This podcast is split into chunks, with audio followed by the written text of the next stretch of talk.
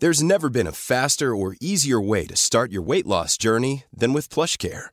PlushCare accepts most insurance plans and gives you online access to board-certified physicians who can prescribe FDA-approved weight loss medications like Wegovy and Zepbound for those who qualify.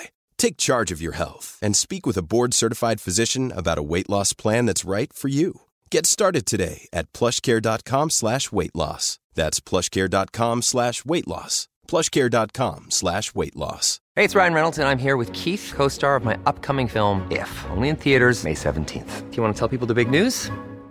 All right, I'll do it. Sign up now and you'll get unlimited for $15 a month and six months of Paramount Plus Essential Plan on us. Mintmobile.com slash switch. Upfront payment of $45 equivalent to $15 per month. Unlimited over 40 gigabytes per month. Face lower speeds. Videos at 480p. Active Mint customers by 531.24 get six months of Paramount Plus Essential Plan. Auto renews after six months. Offer ends May 31st, 2024. Separate Paramount Plus registration required. Terms and conditions apply if rated PG.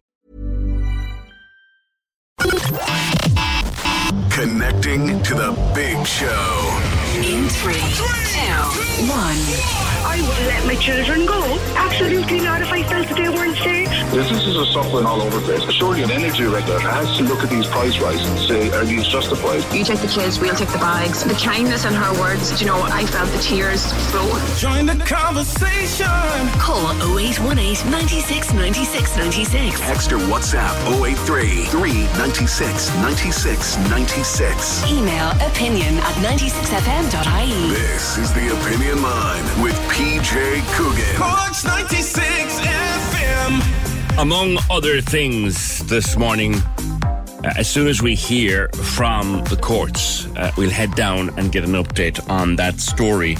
The man charged with the murder of 89 year old Matthew Healy, scheduled to appear Uh, before Cork District Court this morning. Generally, the court sits around half past 10.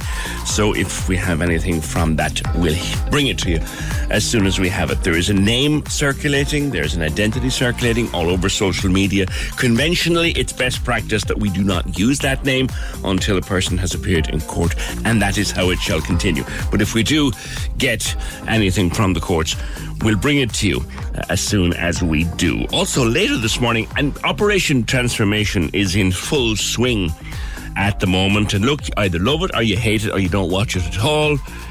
I'll be talking to a registered dietitian who believes it should be taken off the telly and scrapped.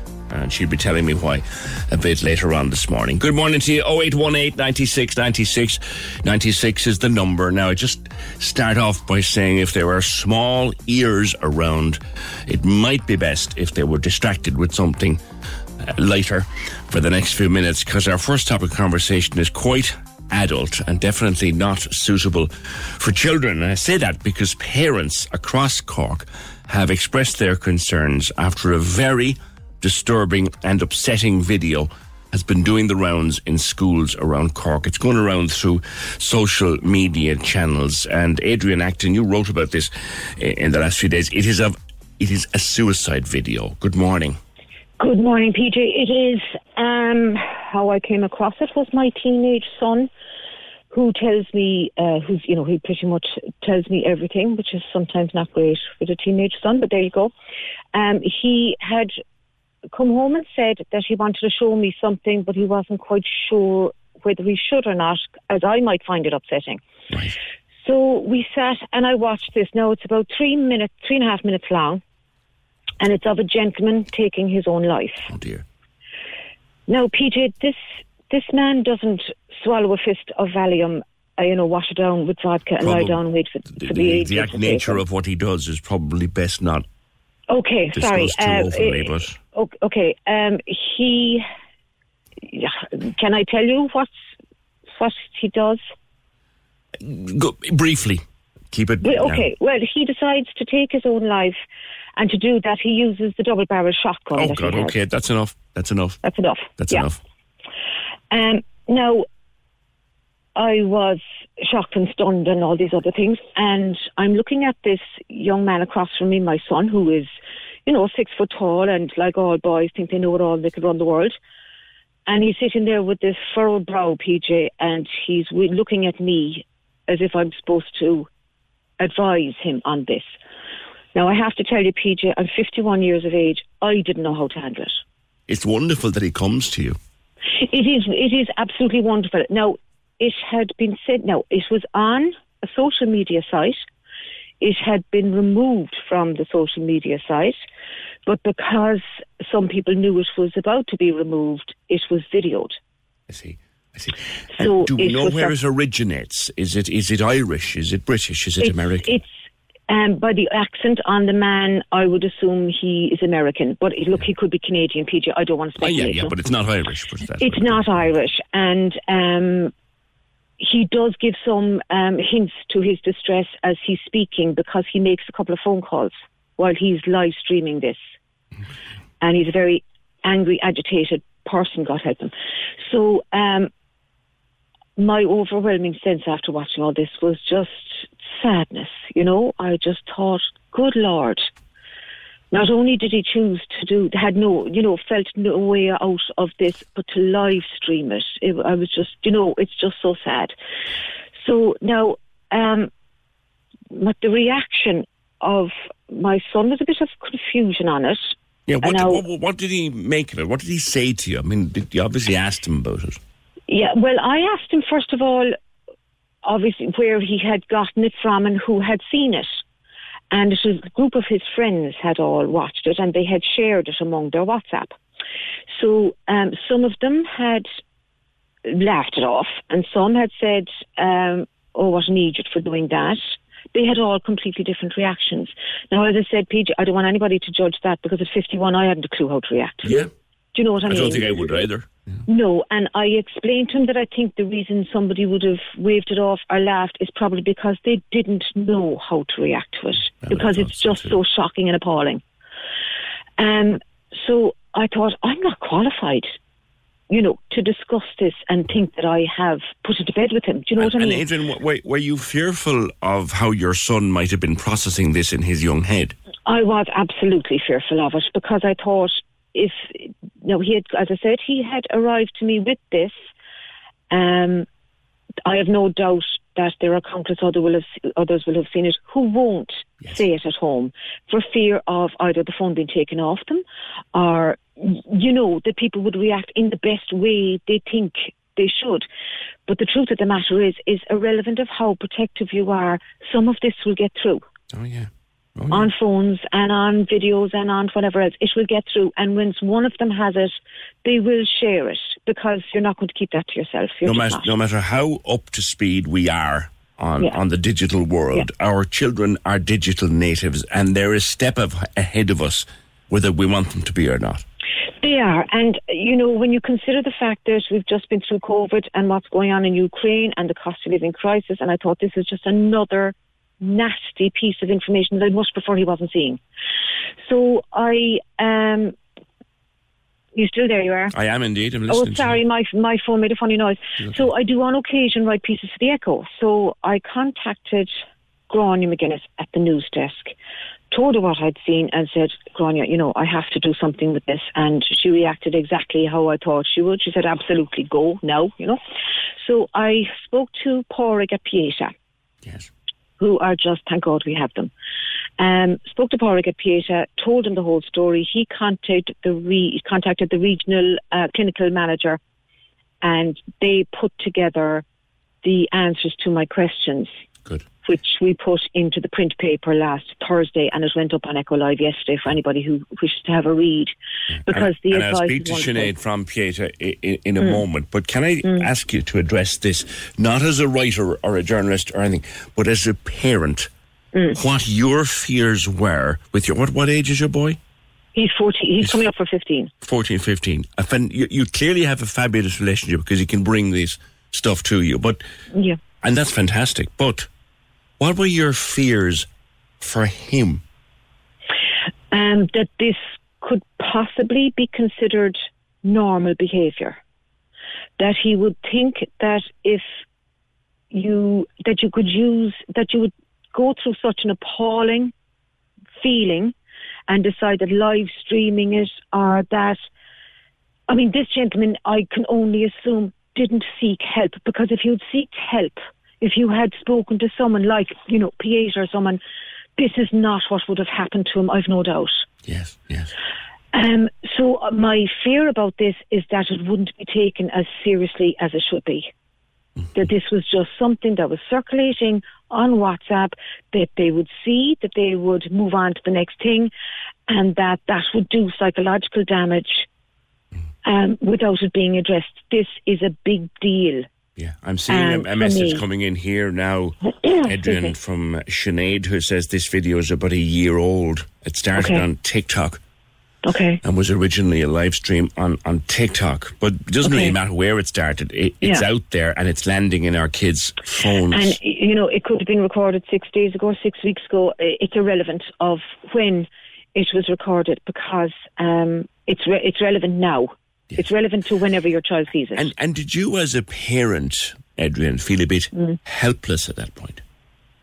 Um, like, uh, thanks be to God, the first thing I thought of was Pieta. Good, good. That I need advice on this because, irrelevant of how much your child might speak to you, and that in when you're talking about something as awful as this, you need the professionals to give advice on it because it's the damage. Something like, I mean, this is so many days later, it's still on my mind.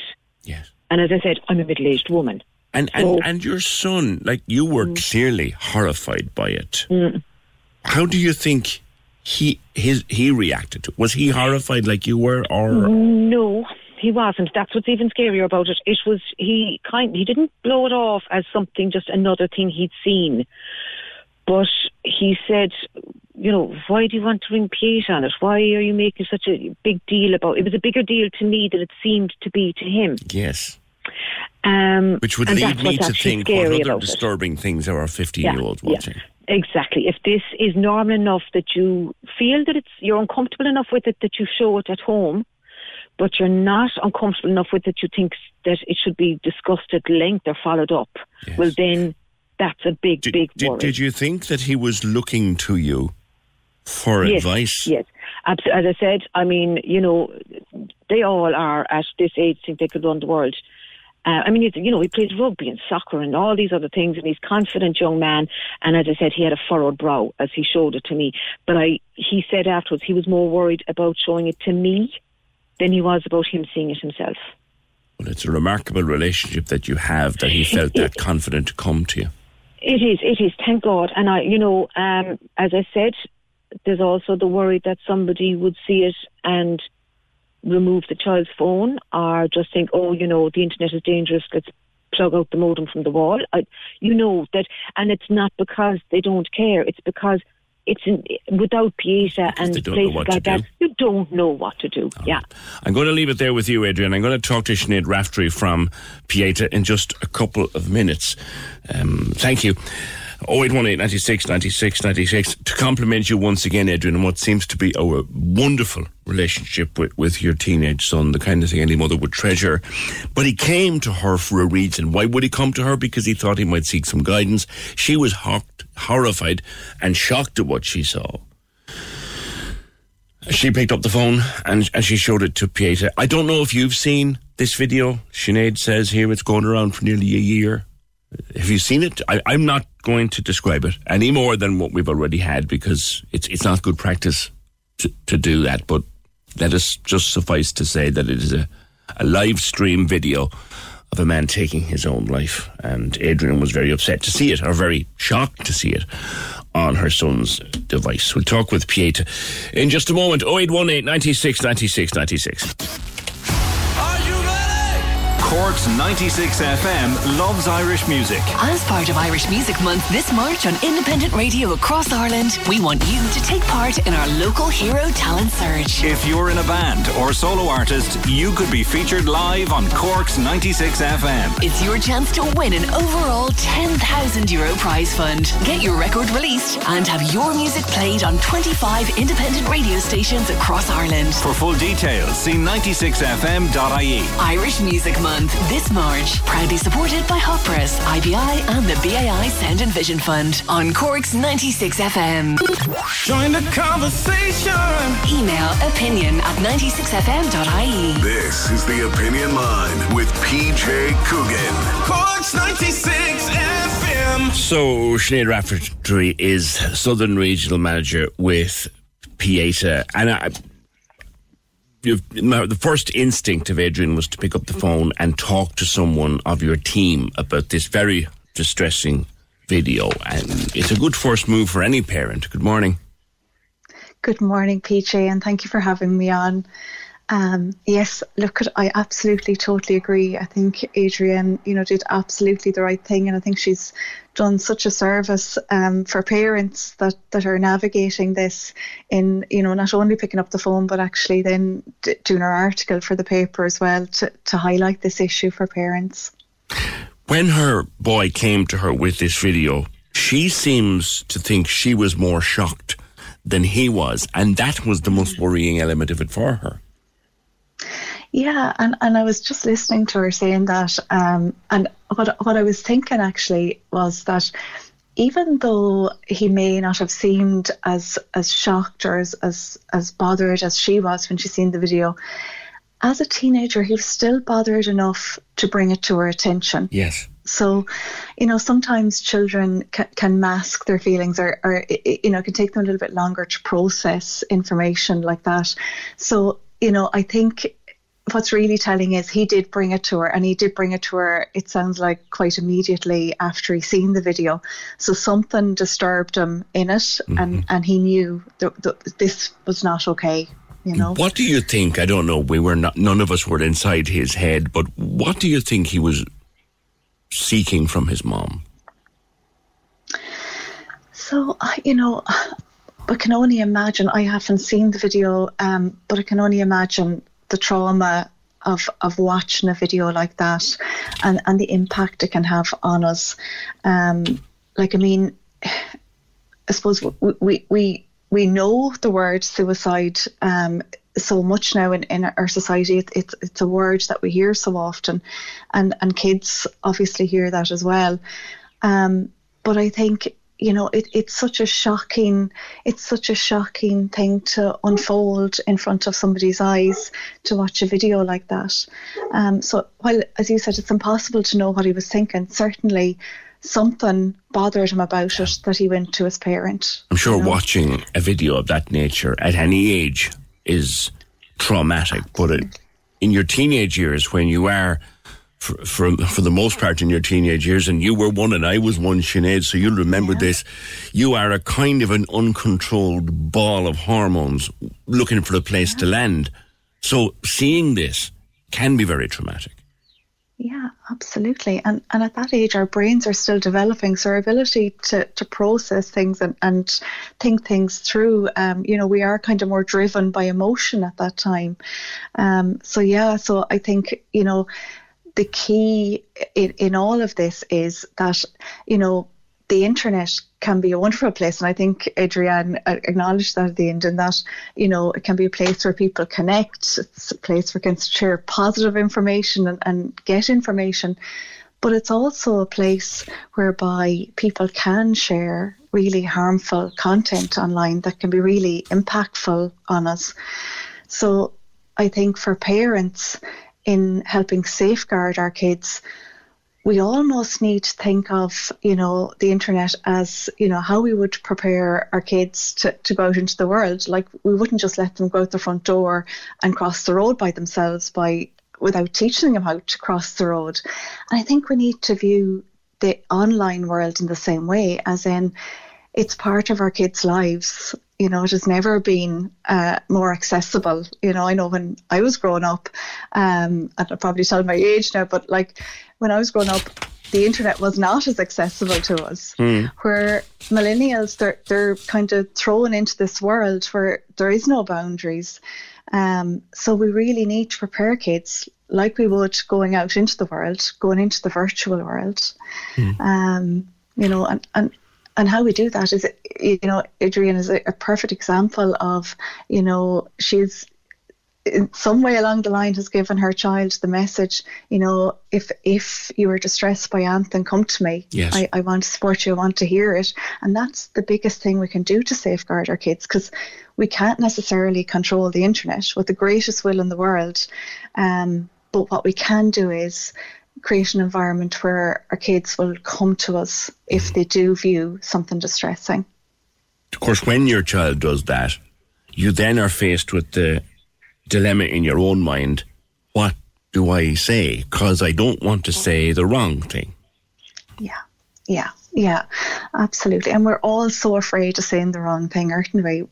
But, you know, nobody gets a script for this. And I suppose just to acknowledge from the very beginning, this is really daunting for a parent to, to face and have a conversation with. But the greatest gift you can give your child at this stage is to listen to them. So, you know, just, you know, let them know that if they view any content online that, that distresses them in any way, that it's really important that they come and speak to you about it and that they're not going to be punished in any way. Because sometimes kids, I think, are afraid to say it in case um, they'll be restricted in some way. So you, you want to let them know that, you know, it is a space where they can sometimes see distressing things. It's really important to come and speak to you about it. So, in starting that conversation, it's really important that you take a breath yourself as a parent. You know, it's really difficult, it's really daunting. So take a breath, you know, try and go into the conversation as calm as you possibly can. And then it, it it's about, you know, acknowledging, you know, um, that that was a really difficult thing for them to see. Mm. And that, you know, while they may not feel like it has affected them now, sometimes our feelings can change over time. And that they can come to you at any stage if they want to talk more about it. It, it seems to be that they have a fabulous relationship here, that he was able to bring something so serious to his mom. When yeah. a child brings that to a parent, Sinead, what are they at? What are they looking for? What do they want? I think they first of all want reassurance, you know, in that I, I, we'll say if, if, if for example, we'll, we'll use Adrian's example, you know, he wasn't coming with a specific concern, but let's look behind that. He was coming with something that bothered him. So it's around, you know, how do you feel about that? What what was it like for you when you watched that? You know, check in with them around how they're feeling after viewing that content. And in our heads, we want to fix it and we want to to come in with the perfect solution. But the perfect solution in that moment is just giving your child the space to explore how they're feeling if they can. What will frighten? The, sorry to cut across you. Go ahead. And and if they can't in that moment, it might it's not forcing, but it's reassuring them that they can come back to you and then go and check in with them again a little bit later around, you know, how are they feeling. Now, what might frighten some people Sinead, is well, if my youngster is showing me this, are they trying to convey to me some message about how they themselves are feeling? Yeah, absolutely. And and I think it's really important, PJ, that if a parent feels that their child is struggling in any way, if they notice any difference um, in their child, whether it be in their mood, in their sleep. Um, you know, if they feel like their their child is more anxious than normal, or they're withdrawn, or you know, there's a change in their appetite.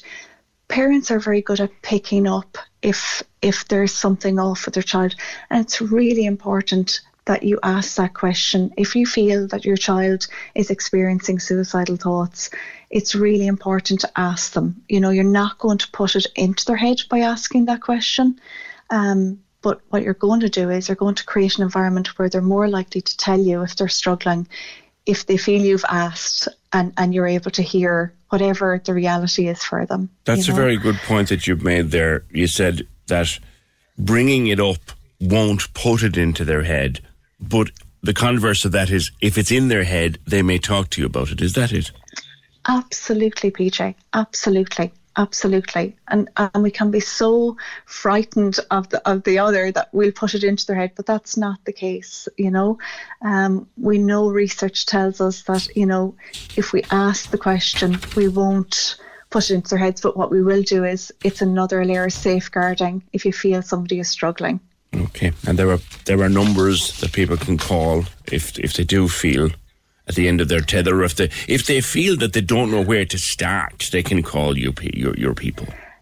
Absolutely. We have a 24 hour helpline, PJ, um, that is manned by qualified therapists 24 hours a day. And it's really easy number to remember. It's 1 800 24 7 24 7. Um, and, and also to say, PJ, you know, GP is, is a really good protocol as well if yes. you're concerned. Um, so, so that's just another another professional that, that families will be have a relationship with. Um, but certainly, we are here to support people um, that are experiencing suicidal ideation, engaged in self harm, or have been bereaved by suicide. All right, Sinead, thank you. Sinead Raftery is Southern Regional Manager with Pieta. And I don't know if you've seen this very, very distressing video that is going around. Once it was described to me what it is, I, I chose myself not to watch it. I can imagine that for myself, but it's it's a fantastic thing. This relationship that Adrian has with her son, that he felt confident enough to bring it to her. What was he asking her when he brought it to her? How does she respond to it? She contacted Pieta for assistance, and I, don't. I, I think when she was on to me a while ago, she said he was a bit shocked that she might go and do that but she did because they're the professionals uh, and, and, they know what they're doing. Their number, if you should want to contact them now or at any time, is 1 800 24 7 24 7 247 247. You can contact your GP or you can call 999 or 112 if you or someone else is at immediate risk, or the Samaritans are also there. Uh, 116 123. There's traffic chaos by the bus station since before nine. They've changed the lights. Uh, it seems to be a disaster. Can we get a guard down there to move things? I hope that came in a little while ago. I hope it has eased now. Uh, says Mary, It came in about quarter to nine, so hopefully it has eased. I was also this morning on my way in noticing the signs now for the start of restrictions in Coburg Street, and I spotted them last night. I was in Mallow last night. I was driving back through Blackpool. I spotted all the signs up for the start of restrictions. They're closing Coburg Street on the 31st of January and it'll be closed for about a month. And when it opens, we're going to have those pavements wide enough to play a match on. At least one of them, if not more, from the look of what I can see going in there. But there are diversions in place. So I predict that with the best will in the world and with the best planning in the world, there will be Pillamaloo high drama on the morning of the 31st of January, and we'll just have to be ready for it. 0818 96 96 96. Two other things. There was a protest on Saturday at CUH, one of, I think, about 16 or 17 protests around the country. There was a national hospital campaign in response to overcrowding, in response to delays, in response generally to the chaos that is or seems to be our health service at present. Aontú Cork joined with a national hospital campaign uh, for a day of protest. Maureen was there uh, from the newsroom, and she first spoke to John, who explained why a national protest had been organised. It's not only Cork, it's in every town and every city, you know, right around the country. And it's absolutely horrendous to see that people have to come out and do this. It's horrendous to see the staff walked off their feet and said they are doing the best they can. They can't do any more. Um, I never thought I'd see the day that a hospital, the, the full function of a hospital is to provide a bed. And if you have to go through the A&E system, eventually then you're processed, you're triaged, and you get a bed. But no, it looks like, I mean, like there was a case there recently there, and it was on with 96 and other stations. The fact that there was a woman spent 56 hours inside in this hospital behind me here, using her coat as a pillow no, that's an absolute disgrace. Pascal Coffey, there's no real effective long-term planning in the health service and I don't approve of the running down of essential infrastructure. When there is a, a recession and I know the European Central Bank, I think they've tunnel vision, cutting down expenditure, but day-to-day expenditure we have to pay our way, but when it's long-term necessary infrastructure, I think that's a good long-term investment and it's creating jobs building hospitals, building schools. You are creating jobs when there's other places closing down. If there is a demand or a mandate for it, if the pressure is on, I think the powers that be will respond.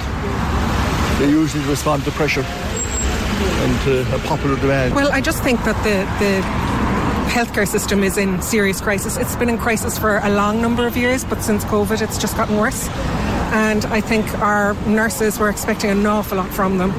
Um, our A&Es are in an awful condition. There are people waiting for too long. There are people dying in A&E. And there seems to be a lot of apathy from the HSE and from government about that. You know, I think a lot of people are afraid to go to A&E even when they, they need it because they know they could end up sitting on a chair for hours or days, you know, or just sent. And I think it's just horrendous for our, our healthcare people that they have to deal with this and deal with abuse on a day to day basis. Um, the stress they are under is just unbelievable. I'm Becky Keeley, the Aontú rep for Cork Northwest. The people are angry. It, the hospitals are overcrowded. People are literally dying. Uh, we know it's not the fault of the staff. They're under enormous pressure. It's due to constant cuts to the health service with years and years, especially since the banking crisis. And it's just, it's not good enough anymore. There's a national unrest, and that's why we're out on the streets. We're standing in solidarity with the patients and with the staff. Were you there uh, on Saturday? Join the conversation. Text or WhatsApp 083 396 96 96. This is the Opinion Line with PJ Coogan. Corks 96 FM. Now, Fiona, you have a hospital story for me. Will you give me about one minute to clear something here before we talk, yeah? No, about the PJ. Right, okay. Just a traffic update come in on the WhatsApp voice notes. This is from Orla. Hi guys, some of the lights at Dunkettle are out, just in case you don't know. The ones coming down from Mayfield and the Dublin Road are out. The ones going into the tunnel are fine, so just let people know. Thanks. Thank you, Orla. Now, Fiona, back with you. This happened at Crumlin. Morning. Happened.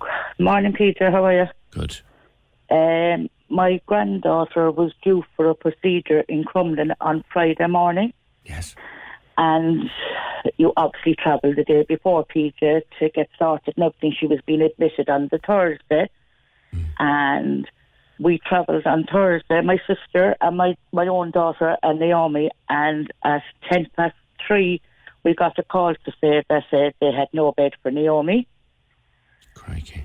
So now Tracy and Katie were on the phone or were on the train at this stage because obviously you don't want to be keeping a sick and a cold baby out and we don't we don't drive.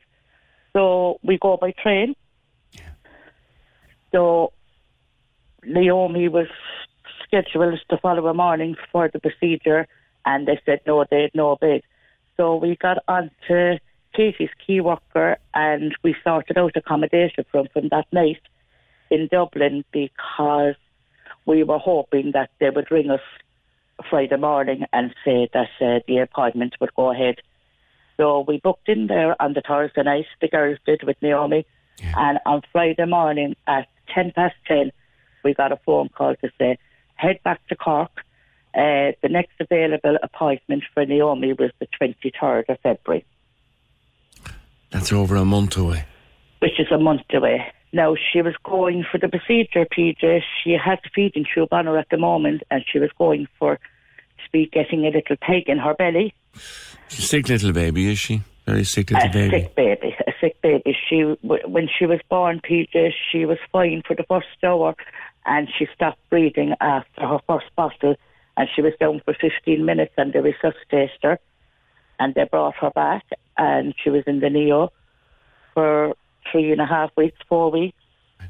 Uh, she she has myopathy. I don't know whether you know what that is, Peter. It's um, a muscle disorder. Okay. Okay.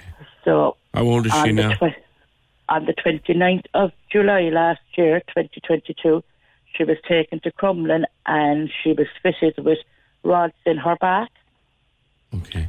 Which she was, she went through the operation. Uh, the consultant, Mr. Coyley, came out to Tracy and Katie afterwards. She was down there so long, and he just hugged them and he said, "I'm so proud of her. She just smashed it." She was left home from Crumlin four days after the operation, and she went downhill after that. Then, now, not regarding her rods, PJ, uh, they maintain that she was traumatized after the operation, and she stopped eating. I see. And how old is she now? She'll be three in May. Okay. okay. And and It's it, how frequently are you up and down to Crumlin with her? Uh, fairly frequently. Fairly frequently.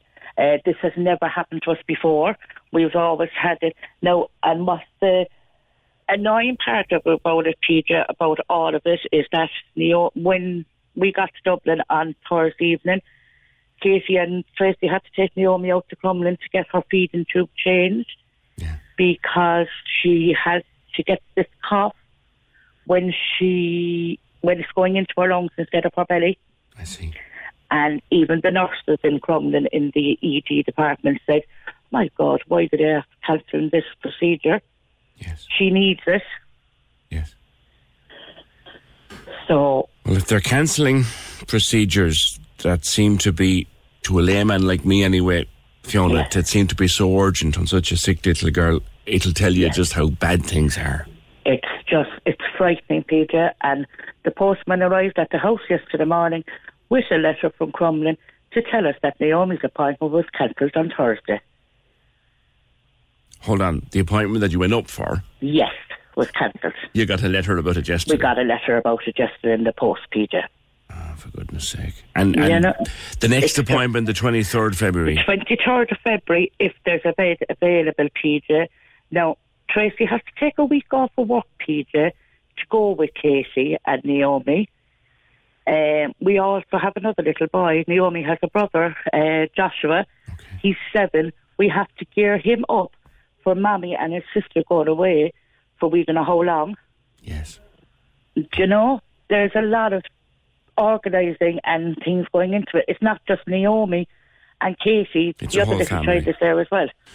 And I'm sure, Fiona, that nobody thinks that you're being treated lightly in Crumlin. It's just this is the situation. It's just the situation, Peter. Do you know, uh, anytime we've gone to Crumlin before that, we've never had any problems. Yes. Do you know, where the doc, I'm not blaming the doctors, I'm not blaming the nurses, I'm not blaming any of the staff, but somebody has to answer for it. Yes. She spent eight weeks, PJ, when she came back from Crumlin in the CUH, and we've been waiting since then. And, and they're not able to to. take. They're not able to do anything for her in CUH. She has to They go. to can't. They don't fit. They don't do these procedures. They don't fit the pegs in the CUH, which is another shame because such a big hospital. Yes. And that they can't be done. Yes.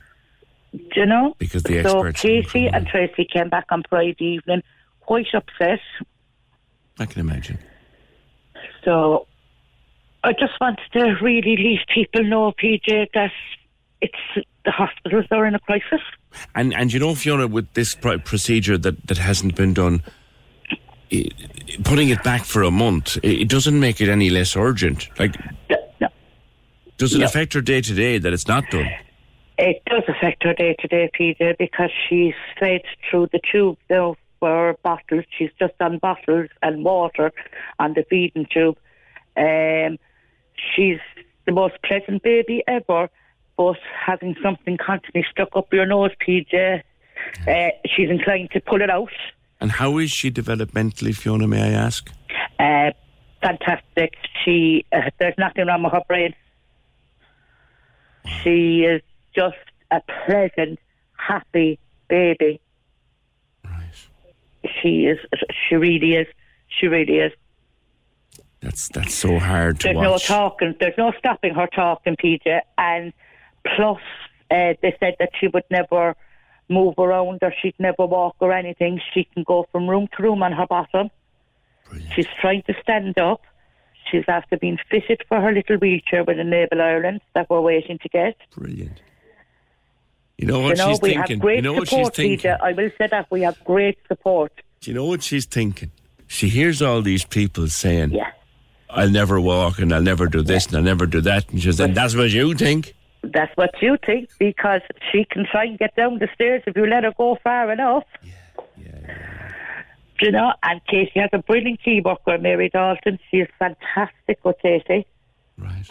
Because Casey's only 29, PJ. And, you know, to be going through this, she's only a young girl herself with, like, I, don't- I don't family like support special worker, needs yeah. baby, but she's she's our special baby. She was given to us for a reason. Yeah. That a family support, yeah?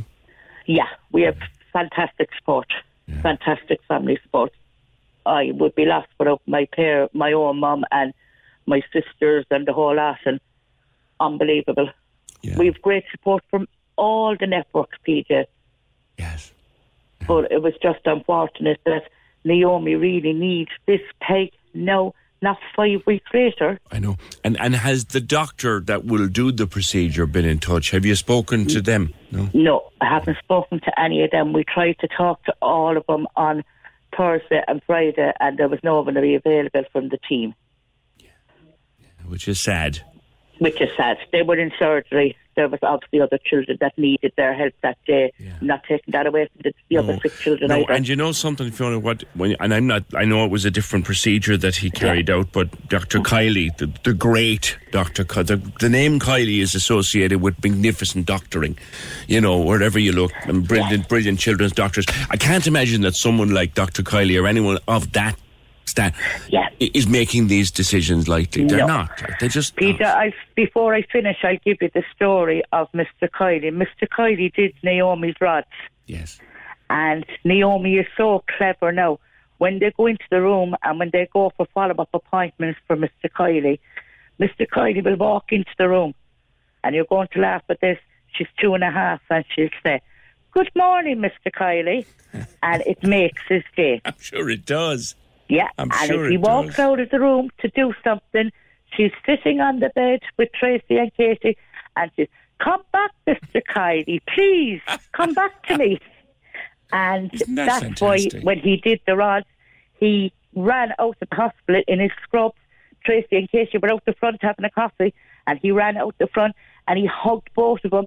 They got such a fright when they saw him running, they thought there was something after happening in the operation and he just hugged both of them and he just said to Casey, "You have an amazing daughter." Isn't it amazing? Of all the doctors in all the world, I think the ones that work with small children, they're they're special. They're special. Even we to be saying to Naomi, "Stop that! Go away from that! Here's Mr. Kiely." No, no, Mr. Kiely gone. All right. Listen, uh, so is there any hope? I assume you've asked the question. Is there any hope that the wait might shorten between now and February? Well, we would hope and pray that we will get a call before the 23rd of February, but it's not looking likely at the moment, Peter. Yeah. It's not looking likely. And then that, if the bed is available, then again on the 23rd of February. I know. May I ask, Fiona, is there a, is she going to have to have this peg feeding for life, or is there a hope that she'll be able to feed normally eventually? At the moment, they're saying it's it's more than likely for life, Peter. But I always say to Casey, we never give up hope. No, no. We never give up hope because before all of that, it's, well, since she was a baby, she has had special liquids and things in her bottles to tickle them and everything, so her swallow never developed properly. I see. I see. I see, But, she seems to be. Before that, she was fine. She loved her potatoes and vegetable and gravy, her granddad's potatoes, vegetable and gravy. No she loved them grub. every day. No better But- grub. No better grub. Yeah, loved her grub, and you know, um, as we say, we won't give up hope. We won't give up hope. well, they told us that she wouldn't do this and she wouldn't go. do that, She's she's flopping, doing around, flopping around on her bottom and going, that's what you think. That's what you think, yeah, exactly. Fiona, listen, lovely talking to you. My best to everybody, all right? PJ, thanks very much for taking the call. Not at all. Thank you for making the call. Thanks, Fiona. 0818 96 96 96. Back to traffic briefly. Tommy. The traffic this morning was horrendous. Traffic jams in the tunnel, traffic jams in Douglas, Summerhill, Blackpool, everywhere. Absolutely demented today. Thanks, Tom.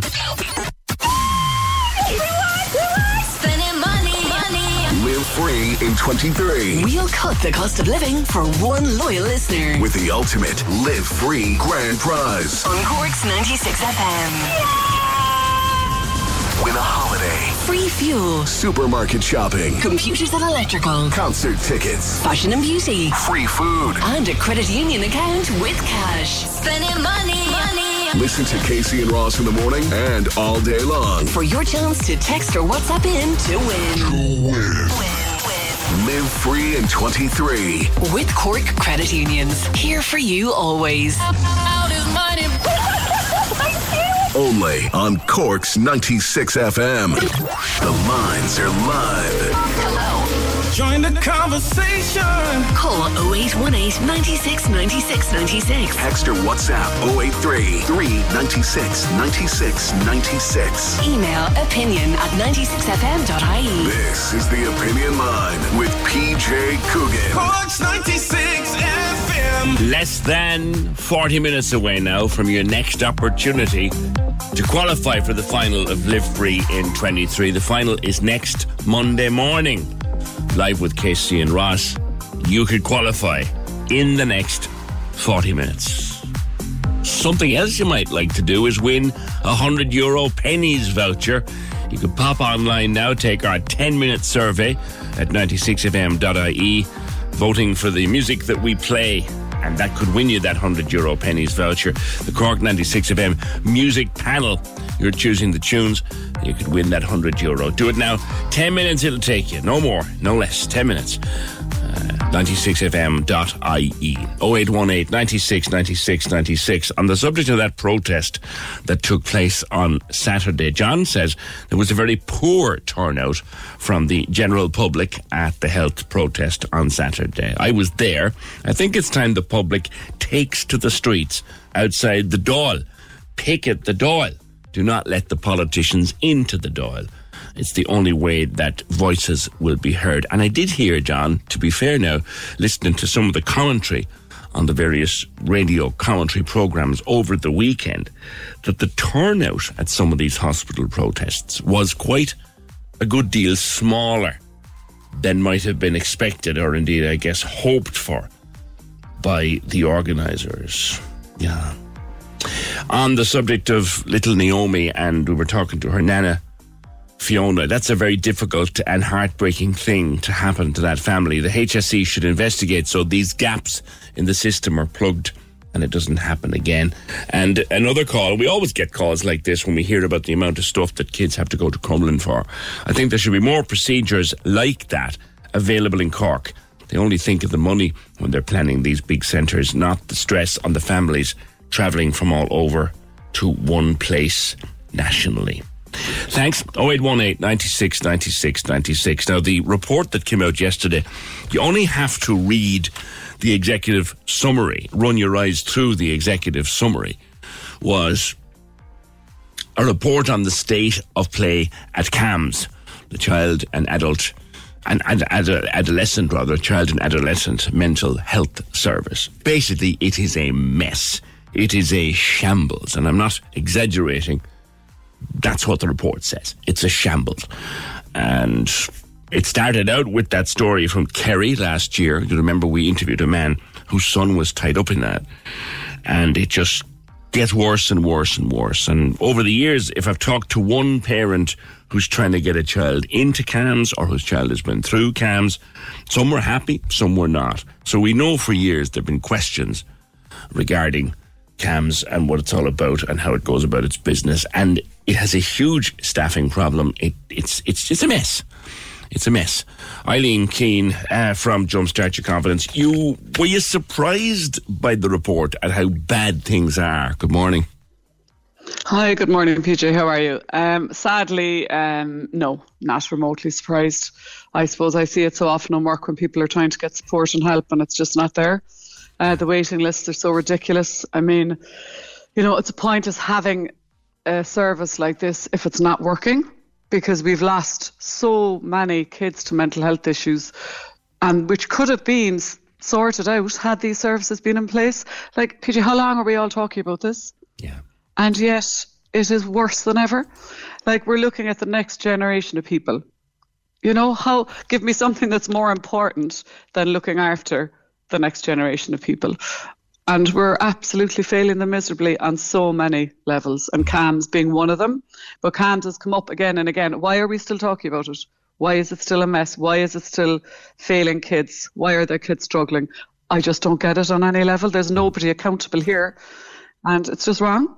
Someone who's no longer on the political playing pitch, as it were, um, not publicly anyway, said to me 10 years ago or more CAMHS is doomed to fail?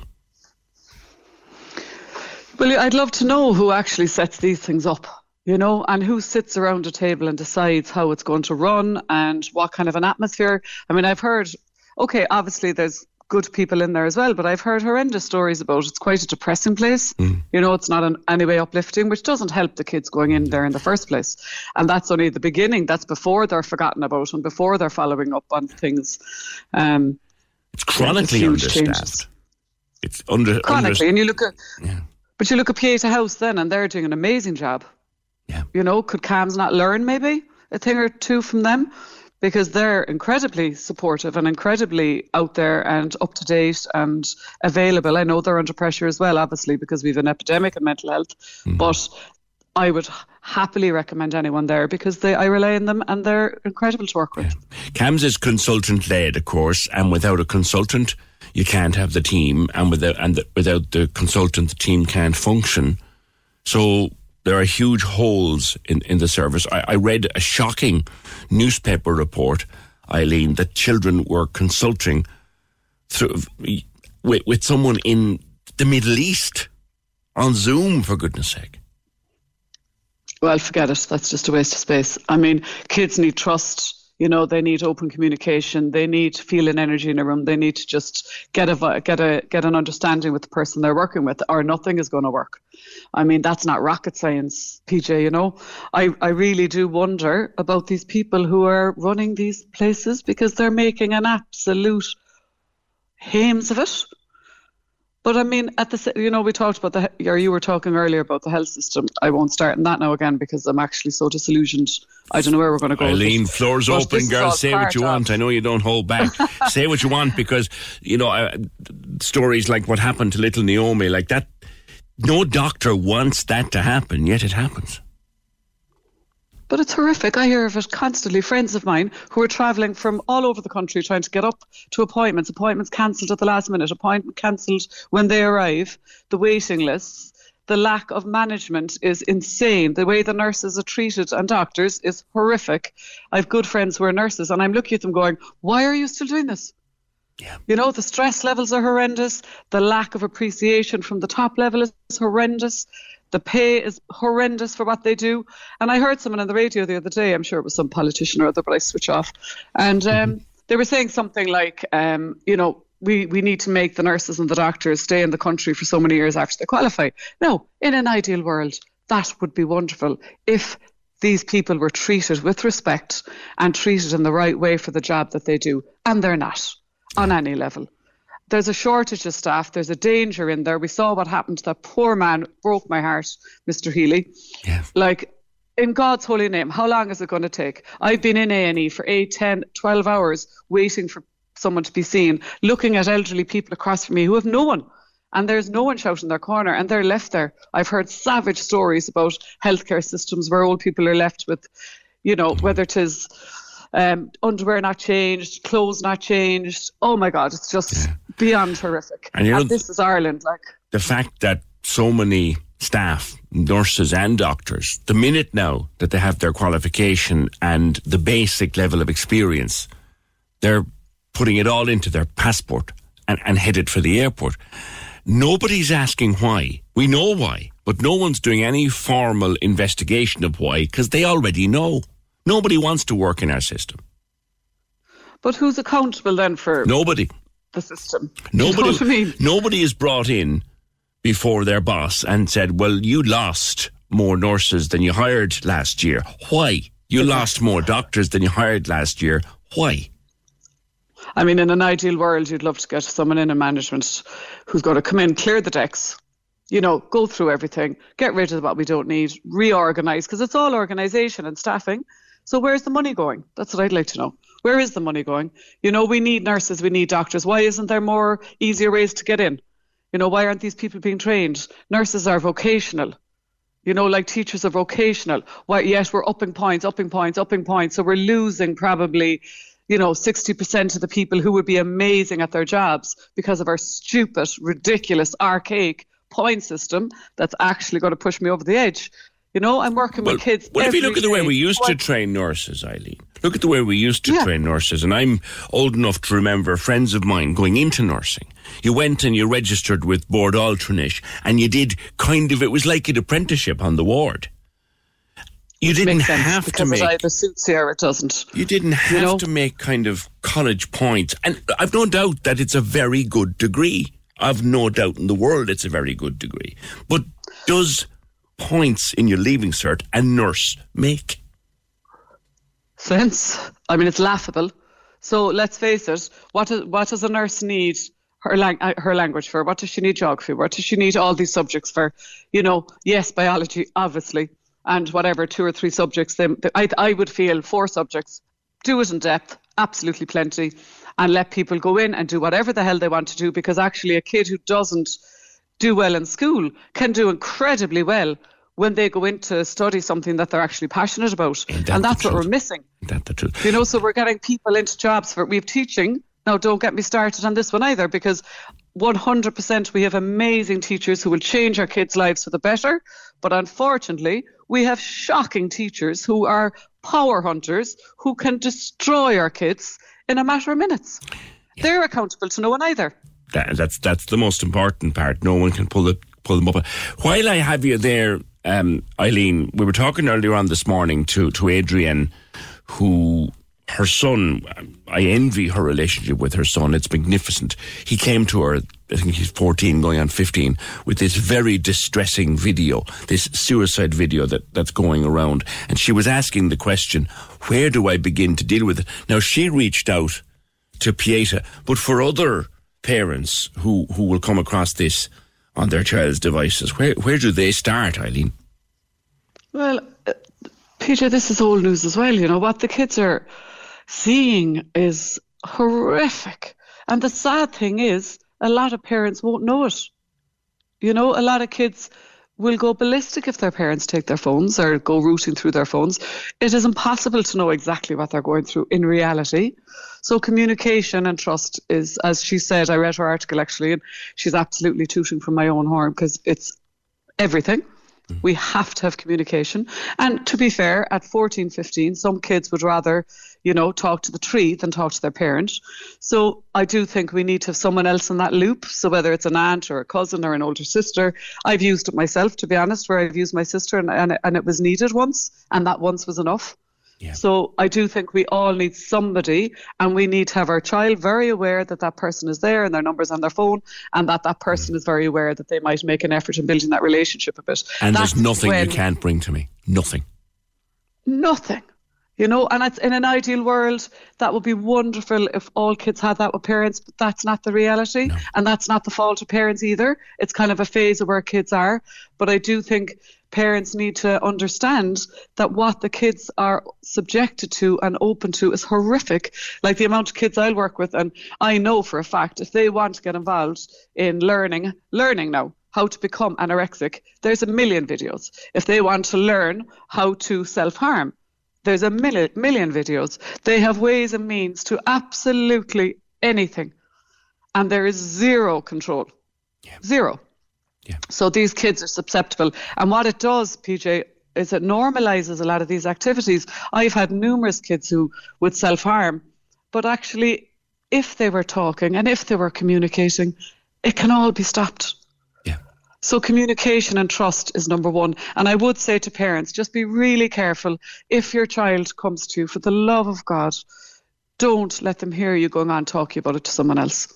Because that's a natural thing for us to do, I think, especially I'm saying mums because I deal mostly with the mums, but um, you know, if the kid trusts you, they really trust you. And if they see that you've broken that trust by talking to your friend or your sister or your mother, which is very understandable now, don't get me wrong, but you've got to be careful. Like parents would say, ah, they can't hear me. Believe me, they know. can. They are the nosiest creatures on earth. They can hear everything.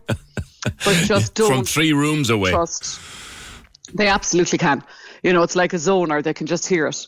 Um, but if you break that trust, you know, you're going 10 steps back. And our kids have never before needed that trust and that open communication like they need today because they are susceptible to so much horror and frightening content that a lot of them can't deal with. And then they're also struggling, whether it's our ridiculous, archaic um, schooling system and point system, which makes a lot of our kids feel absolutely stupid and useless every day of their lives.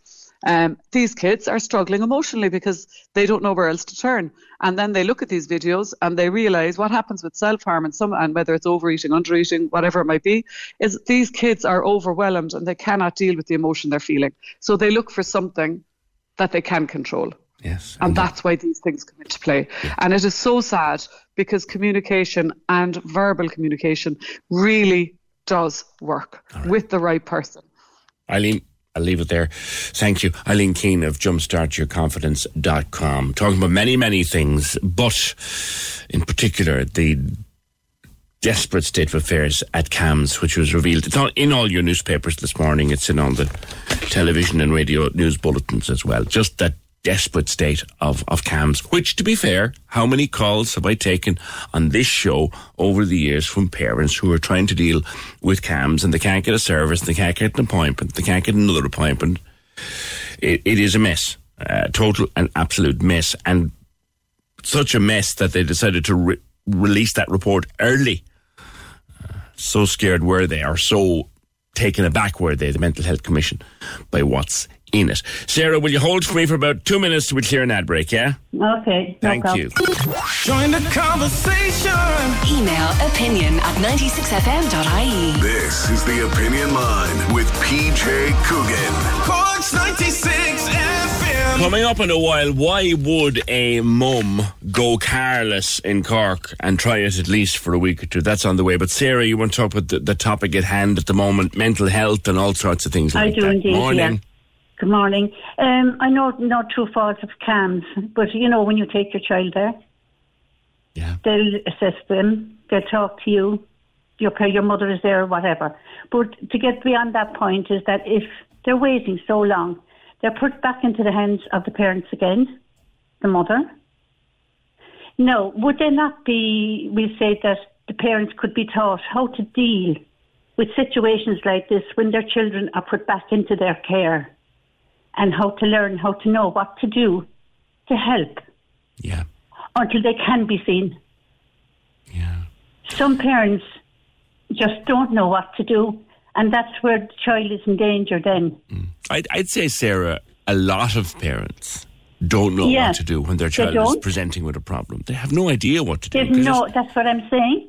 So if they were, you know, like there's classes for everything today. Classes for everything to be shown what to do, and why not here? Yeah. This is more important than slimming classes, yoga classes, and all this kind of carry on. It's these children that need to be looked after, and their parents need that help, but they can't get it. So you're suggesting maybe that people would sort of do a course A course, in yes. dealing with teenage mental health. De- definitely, definitely. It's an interesting thought. I've never heard it before. No, it hasn't been there before. Nobody thinks of it. But when you're in that situation and you see some part of your family dealing with it on their own, it's frightening. That's an interesting thought, Sarah. Appreciate it. 0818 96 96 96. Sarah's idea. Throw it out to the floor.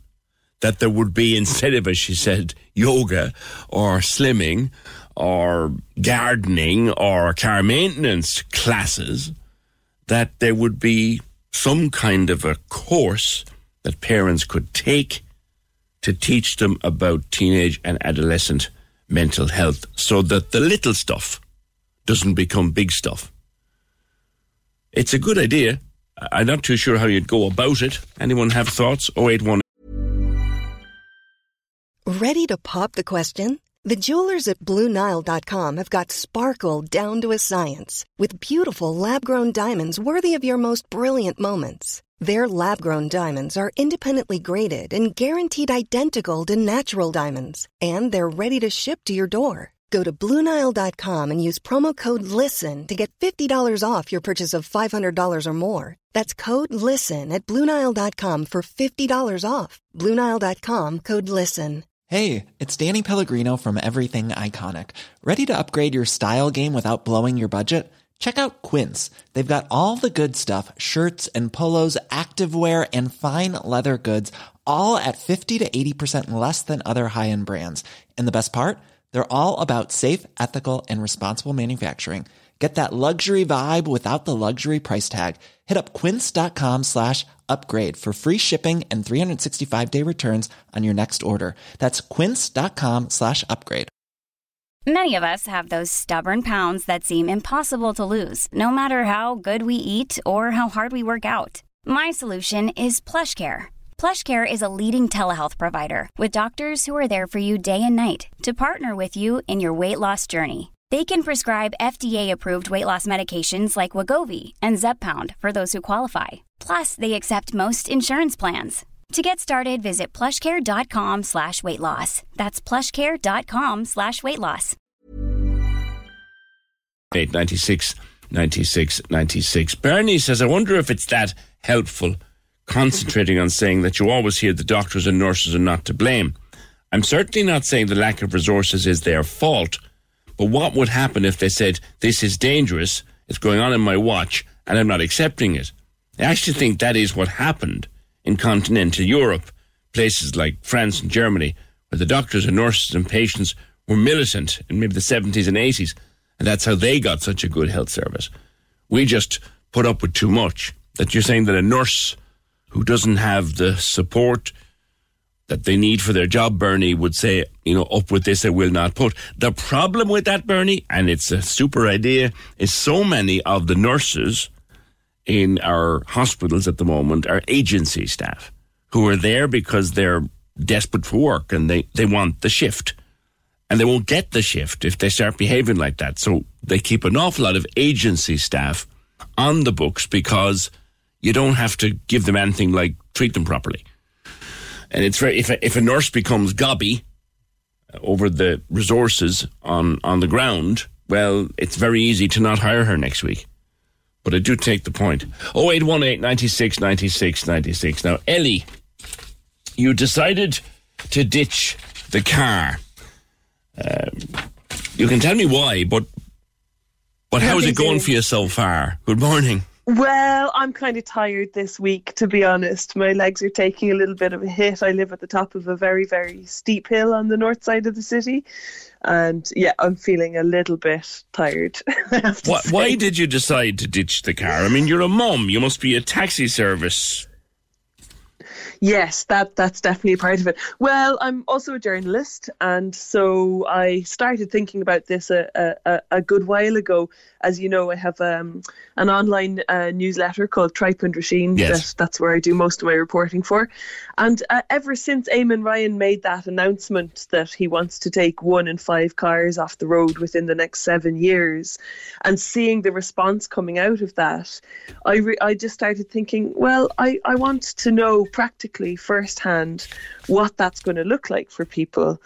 And uh, I suppose I would have lived in the city centre for a very long time, or sorry, just Wilton, like much closer to the city centre than I am now.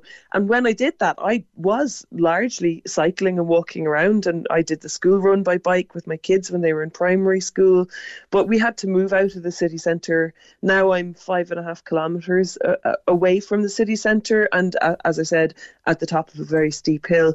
And so I just really wanted to see what that was going to be like. And then coincidentally, my vehicle broke down. So I just went, okay, this is it. I'm going to go to go for it. I'm not going to replace it, and I'm going to do at least one calendar month. And so I, what I'm doing is I'm writing a diary piece every single week, uh, just outlining, you know, things like how much I spent, uh, how far I had to cycle, did I have any delays, I'm not relying on public transport because I can't. This morning, my daughter was late for school. She's getting the 208 bus now because I I used to uh, drop her in the mornings. Mm. And uh, this morning, she was I was cycling off down to the shop, and she was still standing at the bus stop with a huge queue of people and no bus in sight. So I can't rely on the buses. So I'm mostly cycling. Mm. How is it going for you so far? Not the best month of the year to be re- re- relying mostly on the bicycle. Very. Yeah, so the first week was just torrential rain. And I love cycling actually. I cycle for pleasure. I like tour cycling and stuff as well. And I like to be fit and active and stuff. But I had quite a lot of getting around to do. So I had to be, uh, at the end of the first week, I had to be in Dún Laoghaire uh, for a speaking event I was doing. So that required, you know, cycling to the city and then getting a train to Dublin and then cycling between Heuston and Connolly and bringing my bike on the Dart out as far as Dún Laoghaire. You know, you you end up doing some quite extraordinary big round trips. And yeah, the weather was really bad. And of course, this last week the weather was icy, and I was seeing on my social media uh, people having all sorts of falls off their bikes and mm. stuff. So I was a little bit nervous of that. But yeah, I mean, overall, I suppose. Um, you know, in practical terms, it's like cycling beats public transport when it comes to time almost all the time for me. So it takes me about 25 minutes to get uh, into town from where I am by bike. So I'm kind probably going to choose that over getting the bus and then the unreliability of it and not knowing if you're going to be late for every single meeting you're going to, you know. How do you manage so, with a, a grocery shop? Because you can't lob that into your pannier basket. Well, what I so I have pannier bags, really good quality pannier bags on the back of my bike. I don't have a cargo bike. You know, there's a lot of stuff out there at the moment about um, that there's um, that there's grant aid if people want to buy cargo bikes and stuff. Uh, what I do is I have a combination because I use this brilliant service called NeighbourFood, yes. which is. Uh, yeah, yeah. So it's kind of like um, an online farmers market. So it's really good quality stuff. So I get almost all my fruit and veg. I get milk in glass bottles delivered to my door from them as well. Um, and I was doing that before I decided to do this just because it's a brilliant service and really good quality. But that's definitely helped with what I have to carry. And then this week, uh, this last week on Friday, I just chickened out because it was my daughter's birthday and I was having a party for her and I needed to carry loads of stuff. And my partner uh, is still driving and I called him and said, "Look, will you take me on? A, you know, it's still me being car free." so he took me on a shopping trip, and I bought like a load of the big heavy stuff that I just wouldn't be able to lug by bike. I reckon you could get away with doing that maybe once a month or something. So, so you're what two weeks into it now? Yeah. Well, will you be the getting the car repaired, week. Ellie? Uh, I think that one is a goner. Actually, I think I'll have to go shopping and look again. But I don't know at the moment. I what I, you know, the problem is is that maybe if I had, so I spoke to a couple of people um, for this week's article, the article that was out yesterday morning on Tripe and Drisheen. And uh, so I spoke to somebody called Alison Roberts, who lives in Clonakilty, and she do, has a husband and their kids, and they do everything by bike, and they don't ha- haven't had a car for 12 years but their life is quite um, restricted. They both work from home and they homeschool their kids. That's really quite unusual. Most people have to be able to um, commute. And because of the cost of housing, some people are commuting long distances not necessarily through choice, you know.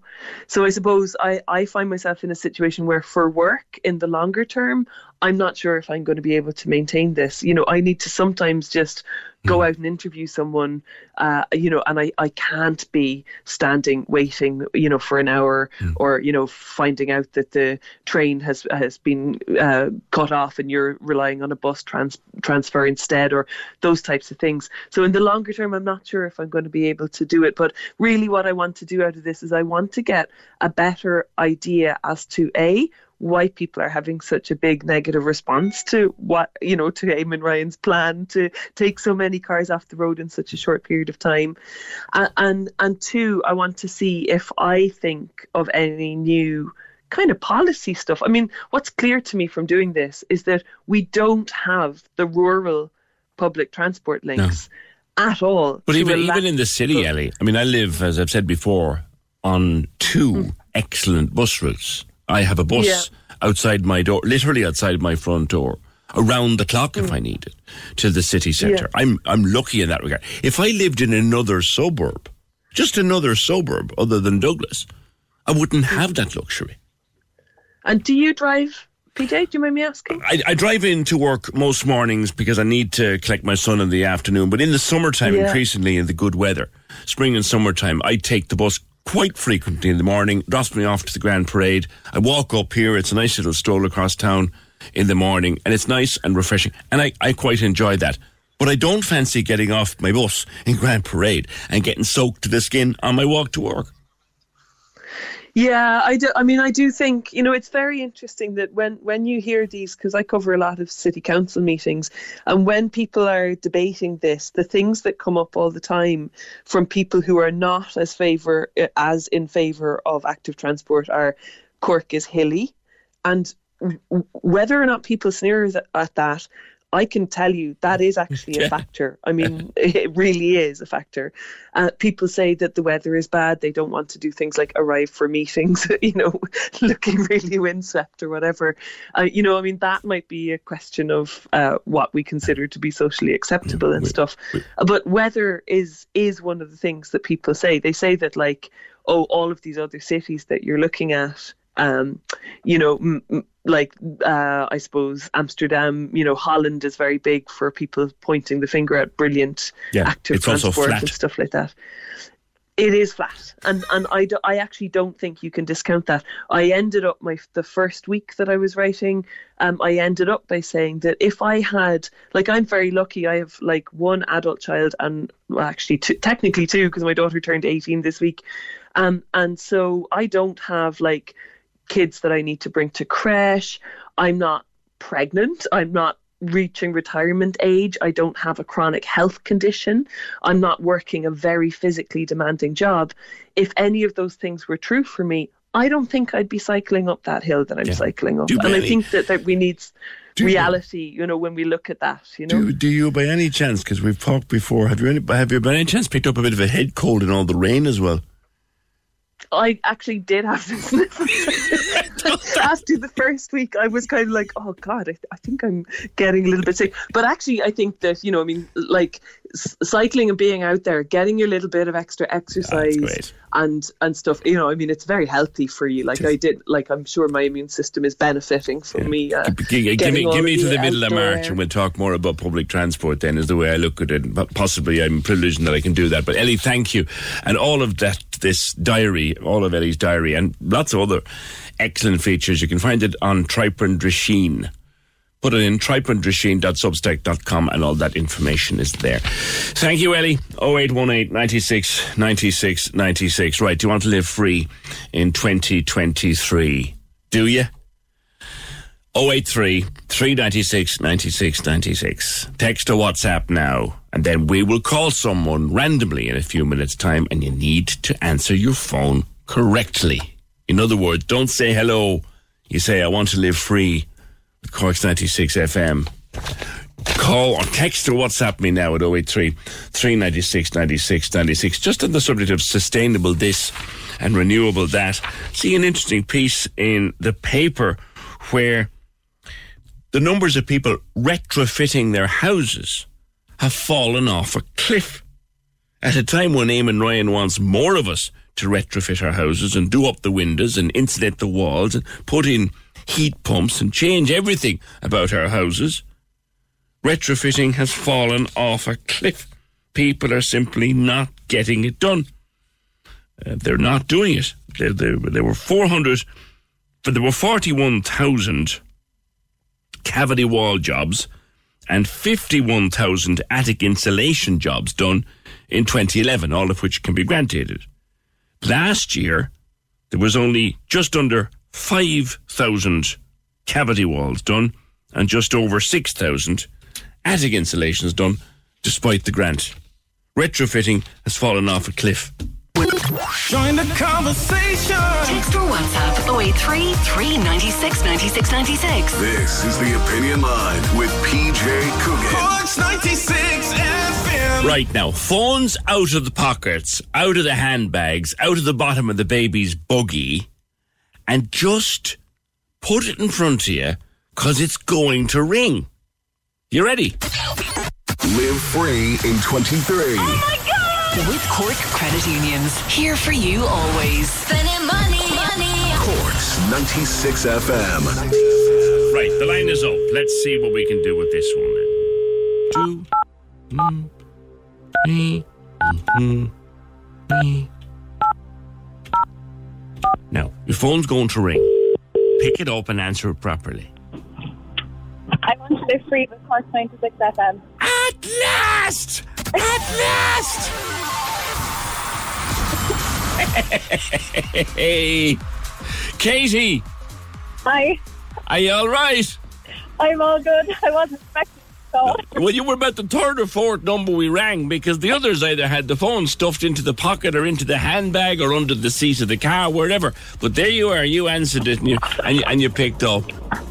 I know. Thank God. I've been trying all week. Have you? We have had hundreds. Every time I mention it, the, the, the WhatsApp just goes, stop a second. It goes crazy with people trying to get through. So you're through, and we are going to put you into the draw. The draw is next Monday morning with Casey and Ross. It's our grand final. Look at what's on this list. Like this thousand euro on fashion. You could you could buy a bre- you could buy a branch of Penneys for that. Like um, five hundred for hair and beauty. The golden tickets for every gig at the marquee, and there's this holiday for two grand. Where would you go? Oh, definitely Where? New York. New York. Yeah. Yeah. Simon Murdoch keeps telling me how cheap it is to get to the States at the moment. So you'd have a Great timing. Great you'd have a handy few quid to, to spend on a holiday in New York. Have you ever been there? no, never. Never. So why New York? What's the attraction? Oh, it's the shopping. The shopping. See, there you go. Shopping. It's all about it's all about the shopping. So have have you have you smallies? No, no, no. Just myself. Just just just just just yourself. Single lady. Yeah, that's it. All this hair and beauty. I. Take delighted. 500 quid's worth of takeaways. You'll be eating till next Christmas. Yeah, sorted. And and you'll you'll have a queue of people looking to go to the marquee with you. Oh, I know. Sure, I live with four people, so I'm sure I'll find somebody. Yeah. Have you anything coming up at the marquee that you'd particularly like to see? Um. Oh, I'd probably go to the mall now if I win. There you are. There you are. Well, you're in the draw, which is on Friday morning with Casey and Ross. All right. Perfect. So we'll put you back onto the lads there. We'll get some more details from you. That's our latest qualifier, Casey Fennessy. Casey Fennessy. She's back on there on one there, lads. If you want to get it, get her and get more details off of her. But she goes through to the draw, which is next Monday morning, the 30th of January, with Casey and Ross. Somebody will win that prize pack. I'm just adding it together here in my head.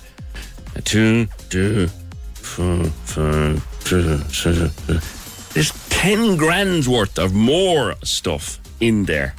And somebody will win that next Monday morning with Casey and Ross. Live free in 23 with Cork Credit Unions. They're here for you always, and it's only on Cork's 96 FM. 0818 96 96 96. Just look back at those um, retrofit stories I was telling you about a while ago. They've been telling us for years that we want they want us to retrofit our houses and keep down our energy bills. And one thing is for sure, if you do any work on your house, which we did in uh, 2020, we did some work, and you have to comply with new insulation standards and all of that now. So, as part of the building work, we got this new modern insulation, and then we changed all the windows.